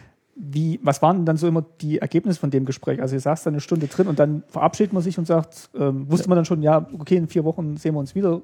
Nee, das oder haben die dann gesagt, oder wie, wie endet dann so ein Gespräch? Gar also, nicht, die haben gesagt, so, also das, wir haben es nicht überzeugt und sie denken jetzt mal drüber nach. Das wäre alles äh, für heute. Ja, und, dann wir, und, und wir denken auch drüber nach und das war's. Und sie hören wieder von uns oder? Nee, nicht gar mal. nicht, nicht mal das. Mhm. Und dann hast du manchmal vier Wochen, sechs, acht Wochen gar nichts gehört. Und ja. da hast du dir schon Gedanken gemacht, was ist denn jetzt los wieder? Also es war schon eine schlimme Zeit. Man hat wirklich ja. natürlich ständig mit den Leuten, die auch einen Ausreiseantrag gestellt hatten, immer überlegt, was hat er zu dir gesagt? Wie haben sie das formuliert? Was kann das bedeuten? Also es, es war, wie der Papa schon sagte, es war äh, psychisch, psychisch war es schon. Ja. Also wir waren auch dann nach dem ein, dreiviertel Jahr schon angegriffen, das muss ja, man schon sagen. Richtig. Also wir waren schon. Wie, wie oft fanden denn diese Termine statt? Also unregelmäßig? Ja, Un- total unregelmäßig. Ich, ich würde jetzt mal so im Nachhinein sagen, so sechs, acht Wochen. Richtig. Ja, so. Sechs, acht Wochen. Mhm. Mhm. Und das war immer in diesem Rat des Kreises mhm. Gebäude und immer mit den gleichen Personen oder waren das immer? Ja, ja. Es waren immer, fast immer dieselben. Zwei oder drei. Richtig. Aber ja, die waren es dann. Ähm, was ich auch noch sagen muss, ähm, einmal hat es mir auch zu lange gedauert, dass man eben gar nichts mehr kam oder war, oder war es nach der Ablehnung? Ich glaube nach der Ablehnung. Jedenfalls habe ich mich dann bei der Übergeordneten beim Rat des Bezirkes beschwert, wie die Leute mit uns umgehen und dass sie uns nicht für ernst nehmen und dass sie die eigenen Gesetze nicht kennen und so weiter. Und ich will mal ein Gespräch mit einem Vorgesetzten von denen haben. Bezirk ist, ist das sowas wie Bundes, Bundesland? Ja, das wäre dann Land, würde ich ja. sagen. Das war dann okay. das Land. Mhm. Also das war dann schon höher. Also, also es gab ja Kreise, ja. das war dann diese Abteilung Inneres ja. und dann gab es den Bezirk Gera und das war dann die Bezirksverwaltung, die praktisch übergeordnet war. Richtig. Und da Achso, das war aber noch nicht Thüringen? Nee, nee, Thür- nee das gab es ja nicht. Es gab ja Bezirk Gera. Ach, aber, es, aber es war vergleichbar mit Thüringen. Es war vergleichbar. Es, es gab die Kreise, dann ja. gab es den Bezirk und dann kam die D D R. Okay. Also so in der Stufe, drei Stufen. Also das Land. Das, ja, das war das der Land. Staat. Ja. Und da habe ich mich quasi beim Land, also beim beschwert. Bundesland. Mhm. Ja, hier beschwert und da habe ich sogar eine Einladung gekriegt, bin ich dann in den Rat des Bezirkes hin, gleich neben Pförtner. Das ist auch in Gera gewesen. In Gera, anderes Gebäude, gell? Aber bloß hundert Meter weg. Bin ich reingekommen, haben sie mich, beim Pförtner habe ich mich gemeldet, sagte ja, ich soll mal hier gleich rechts in den Raum reingehen. War gleich neben Pförtner ringsum. Habe ich vielleicht zehn Minuten, Viertelstunde gewartet, da kamen zwei Herren rein, so ein Hemdsärmel, hochgekrempelt, weißes Hemd nur, keine Jacke, nix. Mit der habe ich mich unterhalten, aber nicht lange. Die haben dann gesagt, was ich eigentlich hier will, so ungefähr und ich soll mal ganz schön ruhig sein und äh, ich wurde Werbe und Querulant und so weiter. Ich sage, ich will ja bloß mein Recht und so und, äh, und so weiter. Und dann fiel ein Satz drin und danach habe ich gar nichts mehr gesagt. Der hat dann gesagt, ich soll schön ruhig sein, sonst könnte noch was Schlimmeres passieren. Ich sage, was, ja, was soll denn passieren? Ich, sag, ich habe jetzt noch nicht, nicht zu Schulden kommen lassen. Da hat er gesagt, ein Grund lässt sich immer finden. Und da war ich ruhig. Und da habe ich gewusst, die beiden, die sind garantiert von der Stasi und wenn du jetzt noch einen Ton sagst, da kommst du aus dem Raum nicht mehr raus. Ich glaube, da hast du dann noch, als du nach Hause kamst, gesagt, also jetzt müssen wir mal ein bisschen ja. vorsichtig sein. Da, bin ich da war eingesch- äh, warst du eingeschüchtert, oh, muss man jetzt so sagen. Und richtig. Haben, haben die auch den Eindruck gemacht, wie du vorhin gesagt hast, dass die dumm waren? Oder hast du schon gemerkt, die, oh nee, die, die, die wissen schon, dumm was sie tun und wo sie ansetzen müssen? Die waren nicht dumm. Die zwei, die da drin waren, das waren keine dumm. Also die, mit der wir zu tun hatten, die, im Rat des Inneres, die, die waren, waren halt so festgefahren, die hatten ja, halt so ihre, ihre Floskeln. Und, und ihre, die, ihre Regie waren die, also die hatten nicht viel. Ahnung. Die hatten ihr Repertoire von Sätzen und, und an. Genau. Wobei, jetzt im Nachhinein, ich muss sagen, du kannst es nicht einschätzen. Vielleicht haben sie es sich auch nur so gegeben. Also ja. man kann es man kann's nicht sagen. Du kannst nicht sagen, dumm ja. oder nicht dumm. Also gut, die eine mit dem Staatsbürgerkundegesetz ja, die war vielleicht ein bisschen Sag unterbelichtet. Aber, ja, aber im Zweifelsfall hätte sie vielleicht auch... Die hätte mehr Macht die, gehabt die, die als... Die Macht gehabt, ha, zu sagen. Ja, ha, genau. So, jetzt dauert es halt noch ein halbes Jahr. Ja. Die hat... Die hat mich, das war auch schön mit der, mit dem Staatsbürger, da hat sie gesagt, gehen Sie jetzt raus, hat sie gesagt, gehen Sie jetzt raus. Sag ich, aber Entschuldigung, ich habe noch eine Frage, habe ich dann mal gesagt. Und da habe ich dann noch ganz ruhig eine neue Frage gestellt. Da fing sie, jetzt reicht's mal, jetzt gehen Sie raus. Ich sage, aber ich habe doch eine Frage, Sie müssen sie mir doch beantworten als äh, Staatsorgan und so. Ich war ganz ruhig und je mehr ruhiger ich war, desto lauter ist sie geworden. Das war lustig, das Gespräch. Mhm. Und die zwei Herren da in diesem Bezirksamt, das ja. war... Dieses Gespräch war dann so im Herbst achtundachtzig, also so ungefähr nach einem Jahr nach Antragstellung. Das könnte so, ja, das könnte ja, nach so. dieser Ablehnung so und als ja. dann sich nichts getan hat, Richtig. ich glaube, da hast du dich dann dort angemeldet. Und da hast du dann erstmal, hab dann erstmal gesagt, jetzt. Ähm, jetzt lassen wir es erstmal laufen. Also ja. hat der Papa wahrscheinlich auch mir zuliebe getan, weil ich, wie ja. gesagt, ich, ich war schon verängstigt. Gut, also, ich, also nee, ganz ruhig war ich dann nicht. Also ich, also ich habe dann immer wieder irgendwas gemacht. Wir haben zum Beispiel auch mal an die, an die Volkswacht, also an die Zeitung, regionale Zeitung, haben wir geschrieben.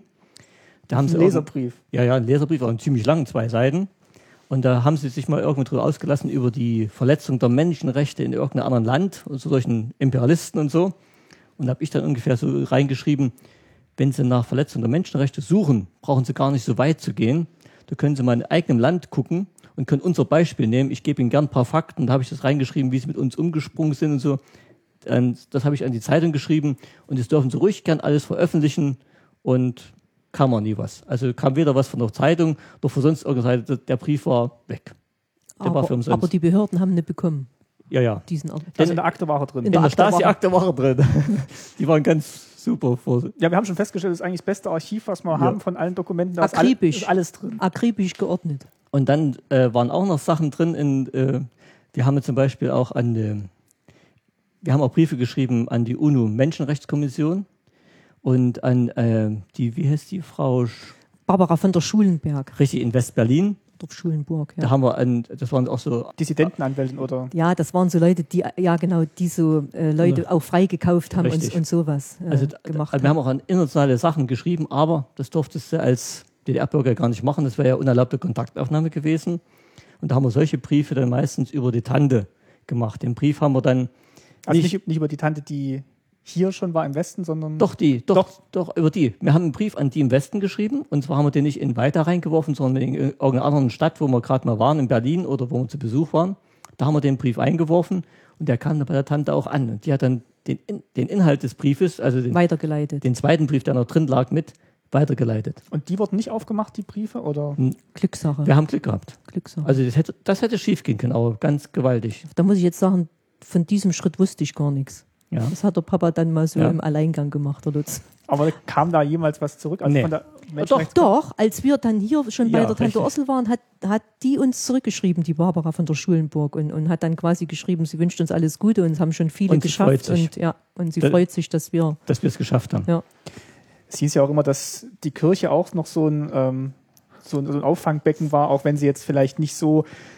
Ähm, offen oppon- ähm, also dagegen gearbeitet hat, gegen, gegen den Staat, aber dass die vielleicht auch noch so ein, so ein Schutzraum war, wo sich ja, Dissidenten getroffen haben oder Ausreisewillige. Ich glaube, es war für die Kirche auch schwierig. Es war bestimmt eine schwierige Situation, Richtig. Weil die Pastorin hat ja jetzt letzten Sommer noch gesagt, die, die durften ja schon von Kirchen wegen, also von, wie soll ich jetzt sagen, von deren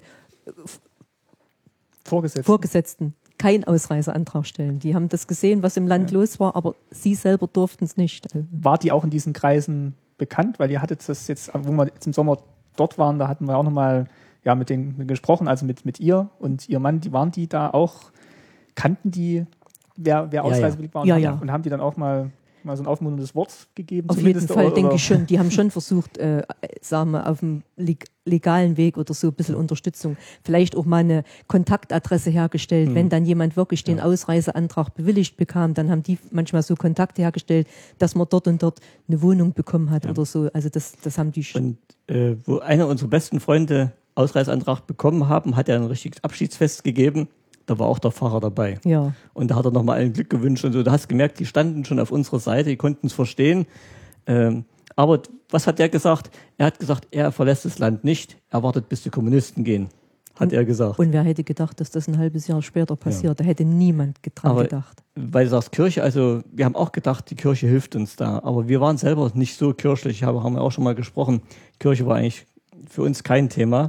Aber ich bin trotzdem in der Zeit zum Kirchentag nach Erfurt gefahren, habe ich mich richtig offiziell angemeldet, habe da auch bei jemandem übernachtet und dort und so und habe da diese Foren mitgemacht. Da gab es direkt ein Forum für Ausreise, äh, Ausreisewillige oder, oder die, die, warum sie wieder ausreisen wollen.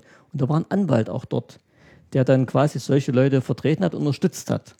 Und denen habe ich dann auch ein Schreiben gegeben, unter anderem, dass eben die Christine ihre Arbeit verloren hat, diskriminiert wurde und so und ob man nicht da irgendwas machen kann. Im Nachhinein haben wir erfahren, dass dieser Anwalt bei der Stasi war. Also auch der Kirchentag war unterwandert. Auf jeden Fall. Ja. Und man hat dann geguckt, wer da hingeht und... Grausig. Also ja. wenn, wenn ich das heute äh, Revue, Revue passieren lasse, es ist, ist schrecklich. Ja. Ist aber nichts draus entstanden. Nein, nee, gar nicht. Ihr habt nee. das erfahren, auch stand auch in der Akte, oder? Später dann, viel, also wirklich also, später. Dass der bei der Stasi war. Ist der Brief dann in der Akte aufgetaucht? Nee, nee, der, nee. Der Brief ist nirgends... Also ich, ich habe aus einem Drittel meiner Akten. Ich, ich habe mir so überlegt, ich möchte doch mal an anderer Stelle mal die Originalakten alle komplett zu sehen, weil sie haben bei der Begründung geschrieben, dass viele Akten zum Großteil äh, andere Personen betreffen würden, wo ich bloß mit drin auftauche. Und deshalb konnten sie die nicht mit rausgeben. Aber die kann man einsehen nach wie vor. Ja, einsehen kann ich die. Also die, die ich bekommen habe, wären wirklich welche, die über mich komplett so angelegt worden sein.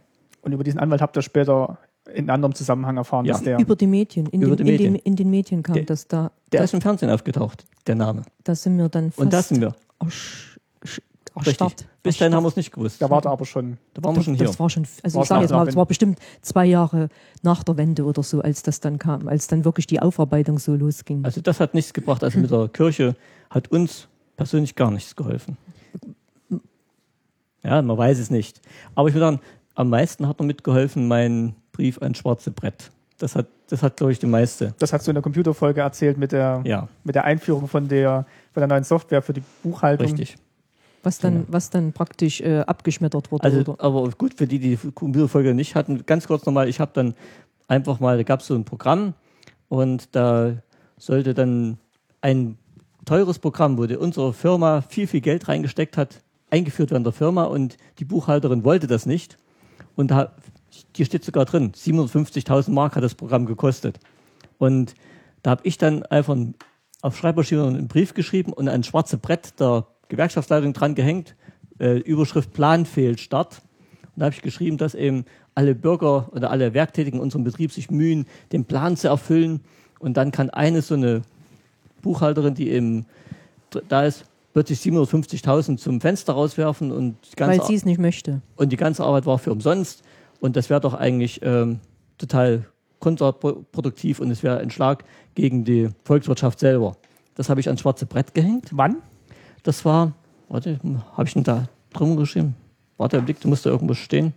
Nee, steht kein Datum. Ach doch, halt, im Januar. Das war im Januar neunundachtzig schon. Also ja. aus, Antrag war noch nicht bewilligt? Nein, Januar neunundachtzig.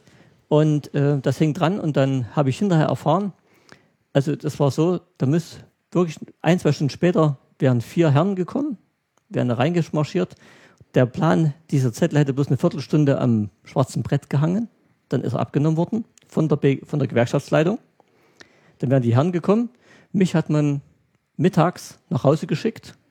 Da war ich ein paar Tage sogar zu Hause, durfte ich gar nicht in die Firma. Und dann wurde ich wieder bestellt äh, bei, die, bei dem Betriebsdirektor und wurde dafür ganz scharf gerügt für das Sache. Wurde für vier Wochen strafversetzt in die Produktion. Das heißt, ich musste wirklich vier Wochen an der Produktion mit Schrauben und mit Arbeiten am Band. Und da kamen viele und haben auf die Schulter geklopft und haben gesagt, das ist doch gut gemacht und so.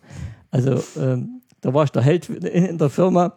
Und, aber es hat keine Auswirkungen irgendwie gehabt von diesem Schreiben. Aber ich denke mal, das hat denen gezeigt, dass sie vorsichtig sein müssen, wenn sie mich noch weiter, sagen wir, so hängen lassen und äh, verzweifelter, wenn ich immer verzweifelter werde, dass ich da vielleicht noch ganz andere Sachen mache. Gut, aber das hätte ja auch anders ausgehen können und ähm, äh, du, ich, du, du hättest irgendwie verhaftet werden können, oder? Ja, richtig, aber ich habe es ja wirklich so formuliert, dass... Äh, Das praktisch, wie kann man denn der Volkswirtschaft so einen Schaden zufügen? Und den jeden einzelnen Werktätigen, der sich bemüht, da ordentliche Arbeit zu leisten und dann kann man so das Geld zum Fenster rausschmeißen. Und, ich hab, wir haben es ja auch in der Computerfolge gesagt, äh, zur Ausreise eine Woche vorher oder zwei Wochen vorher kam ein Schreiben von der ganz obersten Kombinatsleitung meiner Firma, wo sie mir gedankt haben, dass ich verhindert habe, dass so eine Fehlinvestition zum Fenster rausgeworfen wird. Da hat man aber schon den Ausreiseantrag ja. bewilligt bekommen. Aber jetzt so, so rückblickend, also man selber schätzt natürlich dann in dem Moment, wo man schreibt, schon so ein, dass, dass das ist richtig, was man macht und dass ja, das auch klar. für die Planabfüllung gut ist. Aber das kann, das kann natürlich auch anders interpretiert werden und man ja. selber liest genau. dann vielleicht auch anders. Also das, das, das, das hätte voll nach hinten losgehen können, ja, das stimmt schon. Gab es denn dann noch größere... Also nach dieser ersten Ablehnung achtundachtzig im, im Sommer, also im Juli war es, glaube ich, gab es dann noch größere Höhen oder Tiefen bis dann bis zur Be- Be- Bewilligung oder lief es dann einfach so weiter mit diesen regelmäßigen Gesprächen? Ja. Und ähm so lief es weiter, ja. ja, so lief es weiter. Äh, im Mai, jetzt muss ich gerade überlegen, wir sind im Mai neunundachtzig und ich glaube, so acht Wochen vorher durften dann unsere Freunde ausreisen. Mhm. Da wussten wir aber noch nicht, dass, ja. wann wir dran sind. Das war so. Die Feier, wo dann auch der Pfarrer mit dabei stimmt, ist. Stimmt, das war so, das ja. muss so im Februar, März gewesen ja. sein. Und davor genau. war von allen in eurer Gruppe, ist keiner aus, durfte keiner ausreisen. Doch, doch, doch, immer wieder mal einer, ja, ja. Doch, ähm, äh, aus, der, also aus der anderen Schule in Weida war auch ein Ehepaar, die war dann, die waren dann zu dritt und, und ich glaube, die, die war schwanger. Die durften auch ausreisen. Also es, es gab man kriegte, welche, ja. Es, also man hat gemerkt, ab und zu kam mhm. halt doch mal jemand. Äh, Konnte man, konnt man da so ableiten, wie lang es ungefähr gedauert? Nee, das war nee. ganz unterschiedlich bei jedem. Nee, war ganz unterschiedlich. Weil unsere Freunde hatten ja bestimmt schon ein halbes, ja, dreiviertel Jahr, ein ganzes Jahr. Vor, ganzes Jahr vorher einen Antrag gestellt. Das heißt, wir haben ein Jahr weniger gewartet als die. Mhm.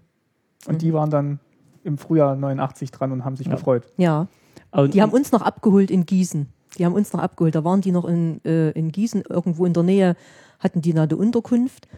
Und ich kann halt wirklich nicht mehr sagen, woher wussten die, wann wir kommen? Keine Ahnung, ich weiß es auch nicht. Ich habe keine Ahnung. Das, das Na gut, es waren immer noch Freunde da, sagen wir mal, die nicht ausgereist sind. Die haben es vielleicht denen mitgeteilt. Das kann sein. Vielleicht ein Telefonat oder richtig, so. Das sowas. Kann sein. Also jedenfalls waren wir völlig geplättet. Ja. Als wir in Gießen ausgestiegen sind, standen die beiden da und haben Aber uns abgeholt. Da, da Da kommen wir ja noch zu, was dann ja, in Gießen aber, passiert ist. Äh, Nochmal bis zum Ausreiseantrag. Je näher, wir haben es nicht gewusst, wie, wann unser Zeitpunkt dran ist und so, aber die Behörden, also sagen wir, die Parteimitglieder und so, die haben das schon vorher gewusst, dass wir ausreisen durften. Weil eine gute, so eine Arbeiterveteranin, die in der Partei war, die hat uns schon Wochen vorher gesagt, ihr seid bald dran.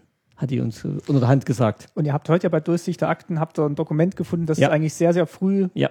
Schon achtundachtzig im Frühjahr. Ja, da stand drin, hier, ich hab's gerade. Also, also, als der, da war der, aber da wurde dann doch der erste Antrag wurde dann noch abgelehnt im Juli. Und da war im Frühjahr, war eigentlich schon. Haben wir jetzt in den Akten gelesen, dass das, das schon. Ich habe eins gefunden und zwar, das ist von, vom achter zweiter neunzehnhundertachtundachtzig. Und da schreibt man äh, irgendwas mit, in Abstimmung mit dem Generalstaatsanwalt der D D R und so weiter. Ergeben sich keine Versagungsgründe für das Ersuchen auf Übersiedlung nach der West-Berlin. Sie werden ersucht, zu veranlassen, unserer Diensteinheit mitzuteilen, wann dem Ersuchen stattgegeben wird. Das heißt, die sind ja schon mit ausgegangen, dass wir rauskommen. Und trotzdem gab es dann noch eine Ablehnung von dem Antrag. Ja. Waren das jetzt einfach verschiedene Ämter, die eigentlich nicht wussten, was die einmachen? Oder haben, war das wirklich alles geplant oder war das Taktik? Dass also man ich, sagt, nee, ich, vers- ich denke mal, es wurde... Schikane. Nee, es, und es wurde einfach versucht, auch Leute noch zu halten, weil es, es war ja ein Ausbluten. Also gerade in der Zeit, als wir den Ausreiseantrag gestellt hatten, das, das wurden ja jeden Monat mehr. Also das, ja. Aber ich sag mal, von, von Februar, wo gesagt wird, eigentlich ist es durch, mhm. und dann wird es im Juli abgelehnt. Na gut, so, so schnell wollten sie uns vielleicht dann doch nicht loswerden. Nee, das war Schikane auch. Wir sagen, immerhin sagen wir, wir haben ja ganz schön auch gepiesackt, muss ich sagen, und äh, mit diesen Zeitungsartikeln, die ich hier gemacht habe, mit diesem Schriftstück an der schwarzen Wand. Und dann kam noch deine, deine Klassenlehrerin Ach, zu uns nach Hause. Das war auch noch was, stimmt. Und das, das muss man mal ganz kurz noch erwähnen. Also ja. wie gesagt, es waren alle informiert. Und äh, ja, dann kam deine Klassenlehrerin mal zu uns und dann ging es darum, muss man vielleicht kurz erwähnen, für alle, die das nicht kennen, äh, bei uns gab es ja in den Klassen einen Gruppenrat. Der bestand dann aus dem Schriftführer, aus dem Kassierer, einer war verantwortlich für die Zeitungs- Wandzeitung, einer war verantwortlich fürs Blumengießen. Jedenfalls solltest du in diesen Gruppenrat gewählt werden. Als Wandzeitungsredakteur. Als oder Schriftführer. Ja, Schriftführer. Schriftführer. Schrift, richtig. Das war ich in der, Z- der zweiten, zweiten Klasse. Und dann kam deine Klassenlehrerin und hat uns, hat halt abends mit uns gesprochen und hat gesagt, naja, sie weiß nicht, wie sie es machen soll, aber eigentlich könntest du ja so eine, so eine Tätigkeit jetzt nicht machen, nachdem wir als Eltern so einen Ausreiseantrag gestellt haben. Und da hat der Lutz gesagt, er war ja mit deiner Klassenlehrerin per Du, ich meine, es waren ja mal Kollegen, hat er gesagt, wenn du das so willst, dann musst du es dem Martin sagen, warum es nicht geht. Wir werden nichts sagen, weil der weiß noch gar nicht, dass wir so einen Ausreiseantrag gestellt haben. Ich wusste es die ganze Zeit nicht. Mm-mm, nur nee. kurz, erst kurz vorher, nee. weil du, du wärst ja völlig, äh, ja. hättest ja gar nicht damit anzufangen gewusst. In der zweiten und, Klasse, ja. ja.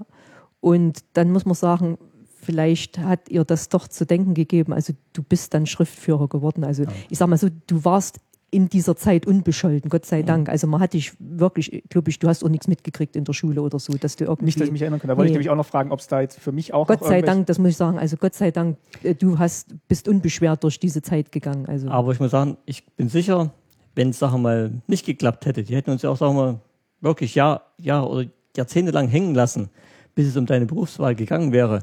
Du hättest garantiert Nachteile gehabt. Dann hättest ja, dann dann hättest auch du auszubaden gehabt, mhm. wenn es bis dahin also nicht eigentlich, was wir gut machen wollten, hätte es ja. sein können, dass, dass wir dir dann Steine in den Weg Richtig. gelegt hätten mit sowas. Und ich musste auch nicht mit zu diesen Befragungen, zu denen ihr immer musstet? Nee. Nur nee. ganz zum Schluss. Also als dann die Ausreise genehmigt war, wir alle Formalitäten erledigt hatten, dann gab es nochmal einen Termin. Okay, aber dann würde ich sagen, machen wir das. Machen wir da Stopp? Nee, machen wir das, nee, machen wir nicht Stopp, aber machen wir das beim nächsten Mal, damit wir jetzt okay. mit der Chronologie nicht ja. durcheinander kommen. Also okay. bei diesen Gesprächen war ich nicht dabei nein, und nein. ich, ich habe auch davon nichts mitbekommen. Nein, nee. Wir haben es dir auch nicht gesagt. Also wir haben es wirklich nicht gesagt. Nee. Ähm, ihr hattet vorhin schon ange- angemerkt, dass immer mal wieder auch so Äußerungen oder Gesprächsfetzen in diesen Besprechungen aufgetaucht sind, von denen ihr nicht wusstet, woher die kamen. Hattet ihr, hattet ihr das Gefühl, überwacht zu werden? Oder habt ihr auch mal wirklich in der Wohnung geguckt, wo, wo könnten hier Wanzen sein? Wird man dann so ein bisschen paranoid und, ja, ja. und denkt... Ähm, ja, ja. Wir haben geguckt, aber ich habe nichts gefunden. Da war bestimmt auch nichts. Aber ähm, wenn ich so meine Akten durchgelesen habe, äh, es gab überall Spitzel. Und ich bin sicher, es gab auch bei den Ausreiseantragstellern, gab es bestimmt auch ein oder zwei, die dabei waren, hundertprozentig. Weil, wenn ich mir die Akten durchgucke, bei der Armee gab es vier, fünf Spitzel. Bei meiner Schulzeit, wo ich Lehrer war, gibt es einen, der war Spitzel. Dann gibt's, taucht ein Name auf, wo ich schon bei der Eltro war, also in der Firma als Programmierer. Selbst da taucht einer, ein I M-Student auf und so. Also, das... Es gab überall welche und wir sind auch da überwacht worden, hundertprozentig. Glaube ich auch. Also glaube ich auch. Aber wer, das wissen wir nicht. Und waren das, mit was hat man denn dann, also welche, welche Aussagen hat man euch denn dann entgegengehalten? Waren das, waren das einfach nur, um zu zeigen, guck mal, wir überwachen euch, oder waren das wirklich so Aussagen, wo er gedacht hat, oh, da, da dürfen wir eigentlich nicht mehr drüber sprechen in Zukunft. Mhm. Das ist, das sind jetzt schon, das, da können sie uns an, an Karren fahren. Gut, äh, die haben ja behauptet, wir hätten das gesagt, aber die konnten uns ja in dem Augenblick nicht so beweisen, muss ich sagen. Also wir haben innerhalb der Gruppe, Ausreiseantragsteller, schon offen gesprochen. Da hast du keine Rücksicht genommen, ob da jetzt vielleicht ein Spitzel dabei war oder nicht. Weil du kamst dir, eigentlich kamst du dir da ziemlich sicher vor bei denen. Du hast dir nicht vorstellen können, dass da einer dabei ist. Aber jetzt im Nachhinein denkt man vielleicht, da wird wohl einer mitgespitzelt haben. Und das waren meistens Sachen, die gesagt hast, die, die kommst du nie raus, oder äh, mit den, gerade mit den Botschaften oder irgendwas, oder was da damals schon war, mit, wurden immer welche mal, haben mit der Botschaft sich geflüchtet, auch schon damals, nicht so stark wie damals äh, in, nach dem August und so, aber vorher schon gab es auch immer solche Sachen, darüber hat man sich unterhalten, aber ähm, sie konnten uns nicht irgendwie konkret nachweisen, wo wir gesagt hätten, wir haben was gegen den Staat unternommen, wir haben uns nicht zusammengerottet, wir haben keine Demonstrationen keine besprochen. Kerzen, keine Kerzen ins Fenster Richtig. gestellt, sowas haben wir nicht gemacht. Wir haben nicht also provoziert. So. Also Mm-mm. selbst wenn sie irgendeine Äußerung aufgeschnappt haben, die eben nicht ganz so staatsfreundlich war, es war keine, äh, keine Handhabe für die einzugreifen. Also ich denke mal, ähm, nachdem wir, wie gesagt, alles nochmal gelesen haben und, und eigentlich, dass es schon eine Gratwanderung war, unser Vorteil war vielleicht, dass zu dem Zeitpunkt, als wir die Ausreise gestellt haben, es viele getan haben. Also zehn Jahre vorher vielleicht äh, wären wir bestimmt abgegangen oder so. Also denke denk ich mal, es, es war dann einfach die Masse. Aber vielleicht war es ja dann auch wirklich die Zeit, die euch überhaupt zu dem Entschluss gebracht hat, dass es, dass es jetzt macht. Vielleicht hättet ihr den Antrag vor zehn Jahren gar nicht ja, so gestellt. Ja, das stimmt. Das ist super aus, aus dem Protokoll, auch aus dem Staatsbürgerkunde. Da steht es mal hier drin, was wir gesagt haben sollen. Steht es mal hier drin. Da soll ich zu den Leuten gesagt haben in dem Büro von den gerade Inneres, was sie hier praktizieren, ist eine andere Form der Leibeigenschaft. Hier wird man nur di- diskriminiert, hab ich, soll ich gesagt haben. Oder wir, alle Antragsteller, sind nicht Einzelne, wir sind Tausende. Und das ist keine Minderheit. Und die Mehrheit der Bevölkerung steht sowieso nicht mehr hinter diesem Staat. Hast du aber nicht gesagt, oder? Doch, das habe ich. Wie gesagt, du bist da mit der Zeit immer schärfer geworden, weil du merkst, es geht nicht vorwärts. Du musst, du hast gedacht, irgendwas musst du machen. Auf diese glatten Sachen wie mit Versorgung und mit Ausreise und so, äh, mit Reisefreiheit und so. Das haben die abgeschmettert und gesagt, na, das sind Komfortsachen, die muss man nicht haben. Mir fällt gerade noch was ein. Das ist mir jetzt, wie gesagt, es war ja so, ich wurde gekündigt. Und dann musste aber auch eine bestimmte Zeit, glaube ich, eingehalten werden, eine bestimmte äh, Kündigungsfrist. Und ich war ja dann äh, abgestellt so für Büroarbeiten und so. Und dann machte der Rat der Stadt einen Ausflug nach Tschechien, glaube ich, einen Tagesausflug. Und da durfte ich nicht mit. Und an diesem Tag war im Nachbarraum, da wo ich gearbeitet habe, waren auch Besprechungen mit Ausreisewilligen. Und die wussten ja nicht, dass ich da nebenan sitze. Habe natürlich die Ohren gespitzt. Und als dann diese äh, Leute weg waren, mit denen sie diese Aussprachen machen wollten, haben sich die Beamten untereinander unterhalten. Und dann sagte zum Beispiel, ich, ich weiß aber nicht, wer da nebenan saß, aber dann sagte auch eine von denen, naja, ich kann ja die Leute schon verstehen, ich würde auch gerne mal nach Mexiko fahren und so. Und da habe ich gedacht, das darf doch jetzt nicht wahr sein. Gell? Die sagen eine Viertelstunde vorher so ungefähr, das, das sind doch alles Lappalien, was sie hier anbringen und das ist doch alles nicht wichtig und so. Also waren, waren selber nicht überzeugt von dem, wie es passiert, aber haben versucht, Leute von ihrem Vorhaben abzubringen. Also das, da habe ich auch, da habe ich kaum geatmet, glaube ich, als ich diese Gespräche da gehört habe. Und gibt einem das dann auch Sicherheit, um dann wieder in den Gesprächen so aufzutreten, dass man wirklich mit voller Überzeugung da reingeht und weiß, die stecken im, im Gegensatz zu uns sind die nicht aufrichtig und ähm ja, weil wir, wir müssen uns nicht verstellen, um, um eine starke Position zu haben. Nee, und du hast aber selbst von Funktionären, hast du, sagen wir mal, Zuspruch gekriegt, zwar nur unter der Hand und heimlich. Mein Chef, ähm, der war auch in der Partei und war gut angesehen in B G L, was ich wohl alles drin war.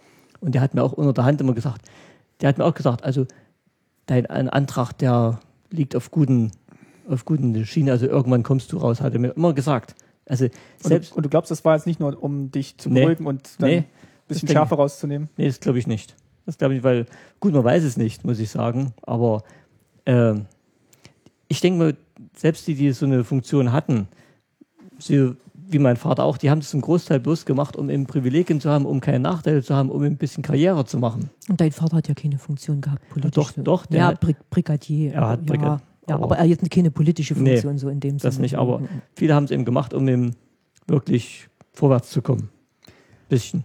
Haben wir jetzt noch ein besonderes Ereignis vergessen, bis es dann wirklich so weit war, dass, der, dass die Nachricht kam, der Antrag ist genehmigt? Gab es noch irgendwie hm. was, was wir jetzt noch nicht erwähnt haben? Weil ich guck mal, dann würde ich mit oder? dem Datum jetzt vielleicht mal für diese Folge äh, den, ein, was noch, den Schluss machen. Aber wenn ein, euch etwas einfällt. Nee, eine einzige Sache noch, und zwar, wie es damit es Abschluss ist vielleicht, äh, wir haben nur ewig gewartet und, und es war zermürbend, muss ich sagen. Und jeden Tag bist du nach Hause gekommen und hast wieder nichts gehört oder warst von, von dem Gesprächsring gekommen. Und da hat Christine eines Abends mal gesagt... Nee, ich, ganz kurz, ich muss jetzt, jetzt muss ich ja. einfallen. Es war so, äh, wenn ein Ausreiseantrag genehmigt worden ist, dann hat es zuerst der Betrieb erfahren, also da, wo man ja. gearbeitet hat. Ja. Und die haben dann den, Angest- also den, ja, den Angestellten dort zu sich geholt und haben gesagt, also ihr Antrag ist jetzt genehmigt. Und das war dann so eine Floskel und dann habe ich zum Papa immer mal nachmittags gesagt, du kannst auch mal nach Hause kommen und sagen, ich musste heute zum Betriebsleiter und unser Antrag ist genehmigt. Und an einem Nachmittag sagt der Papa, dann gut, ich. dann sage ich dir das heute mal so. Und ja. D- ja. D- das kann man gar nicht beschreiben. Gell? Nee. Also ich bin auch...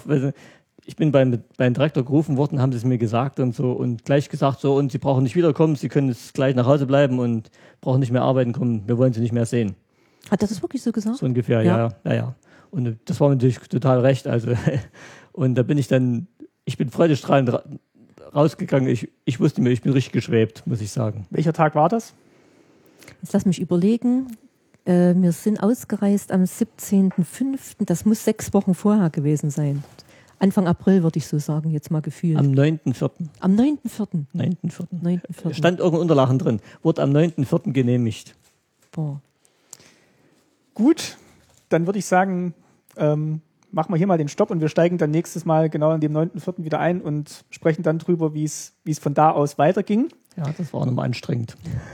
Ähm, und auch, wie, in welchem Zustand man, ihr da mittlerweile wart. Ihr habt gesagt, es war sehr zermürbend nach diesen anderthalb Jahren und ich würde sagen, wir steigen dann mit diesem Datum ein und gucken, wie es dann von da aus weiterging. Ja, gerne. Bis dahin erstmal vielen Dank.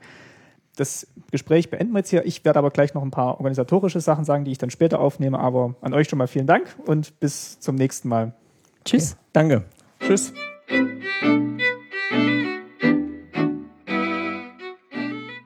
So, da bin ich nochmal. Wie bereits angekündigt, machen wir alles rund um die Sendung von jetzt ab zu guter Letzt.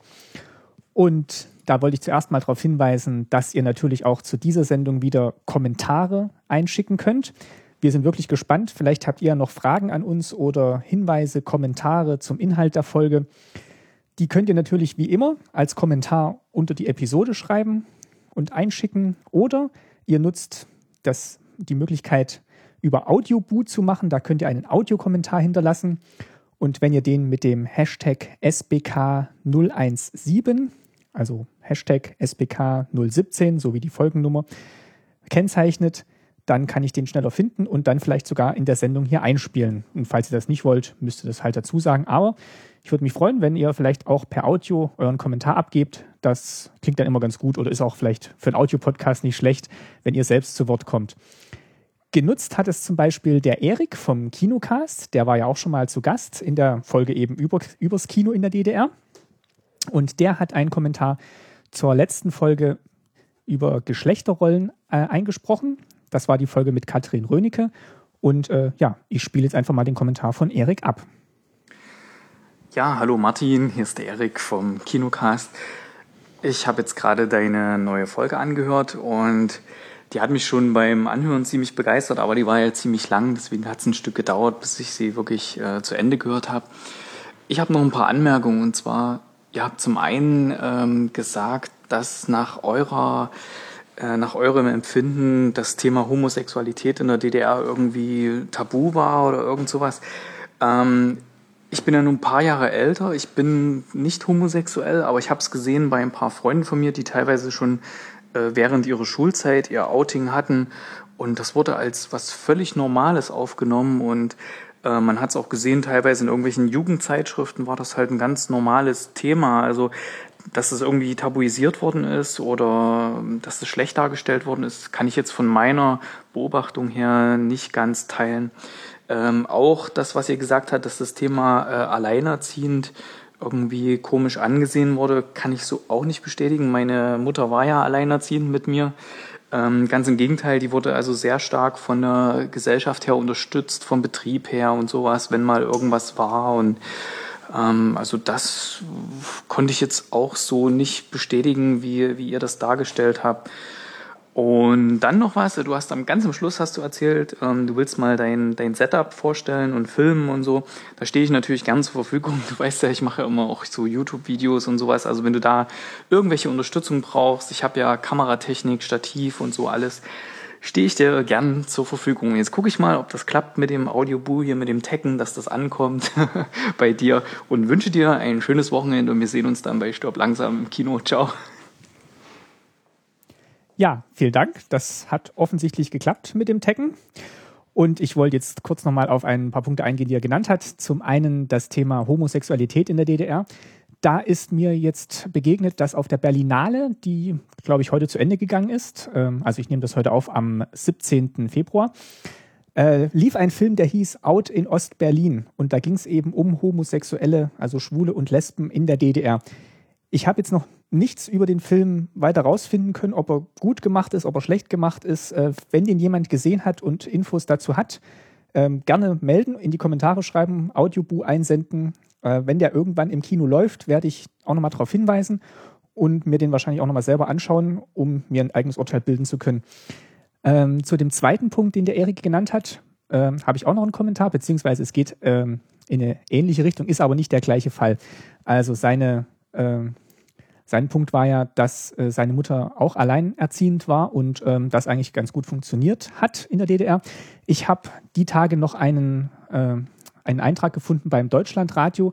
Da lief im D L F-Magazin ein Beitrag über, in dem Fall, geschiedene Frauen in der D D R und welche Nachteile die heute zu erleiden haben, beziehungsweise dass auch viele jetzt von Altersarmut betroffen sind.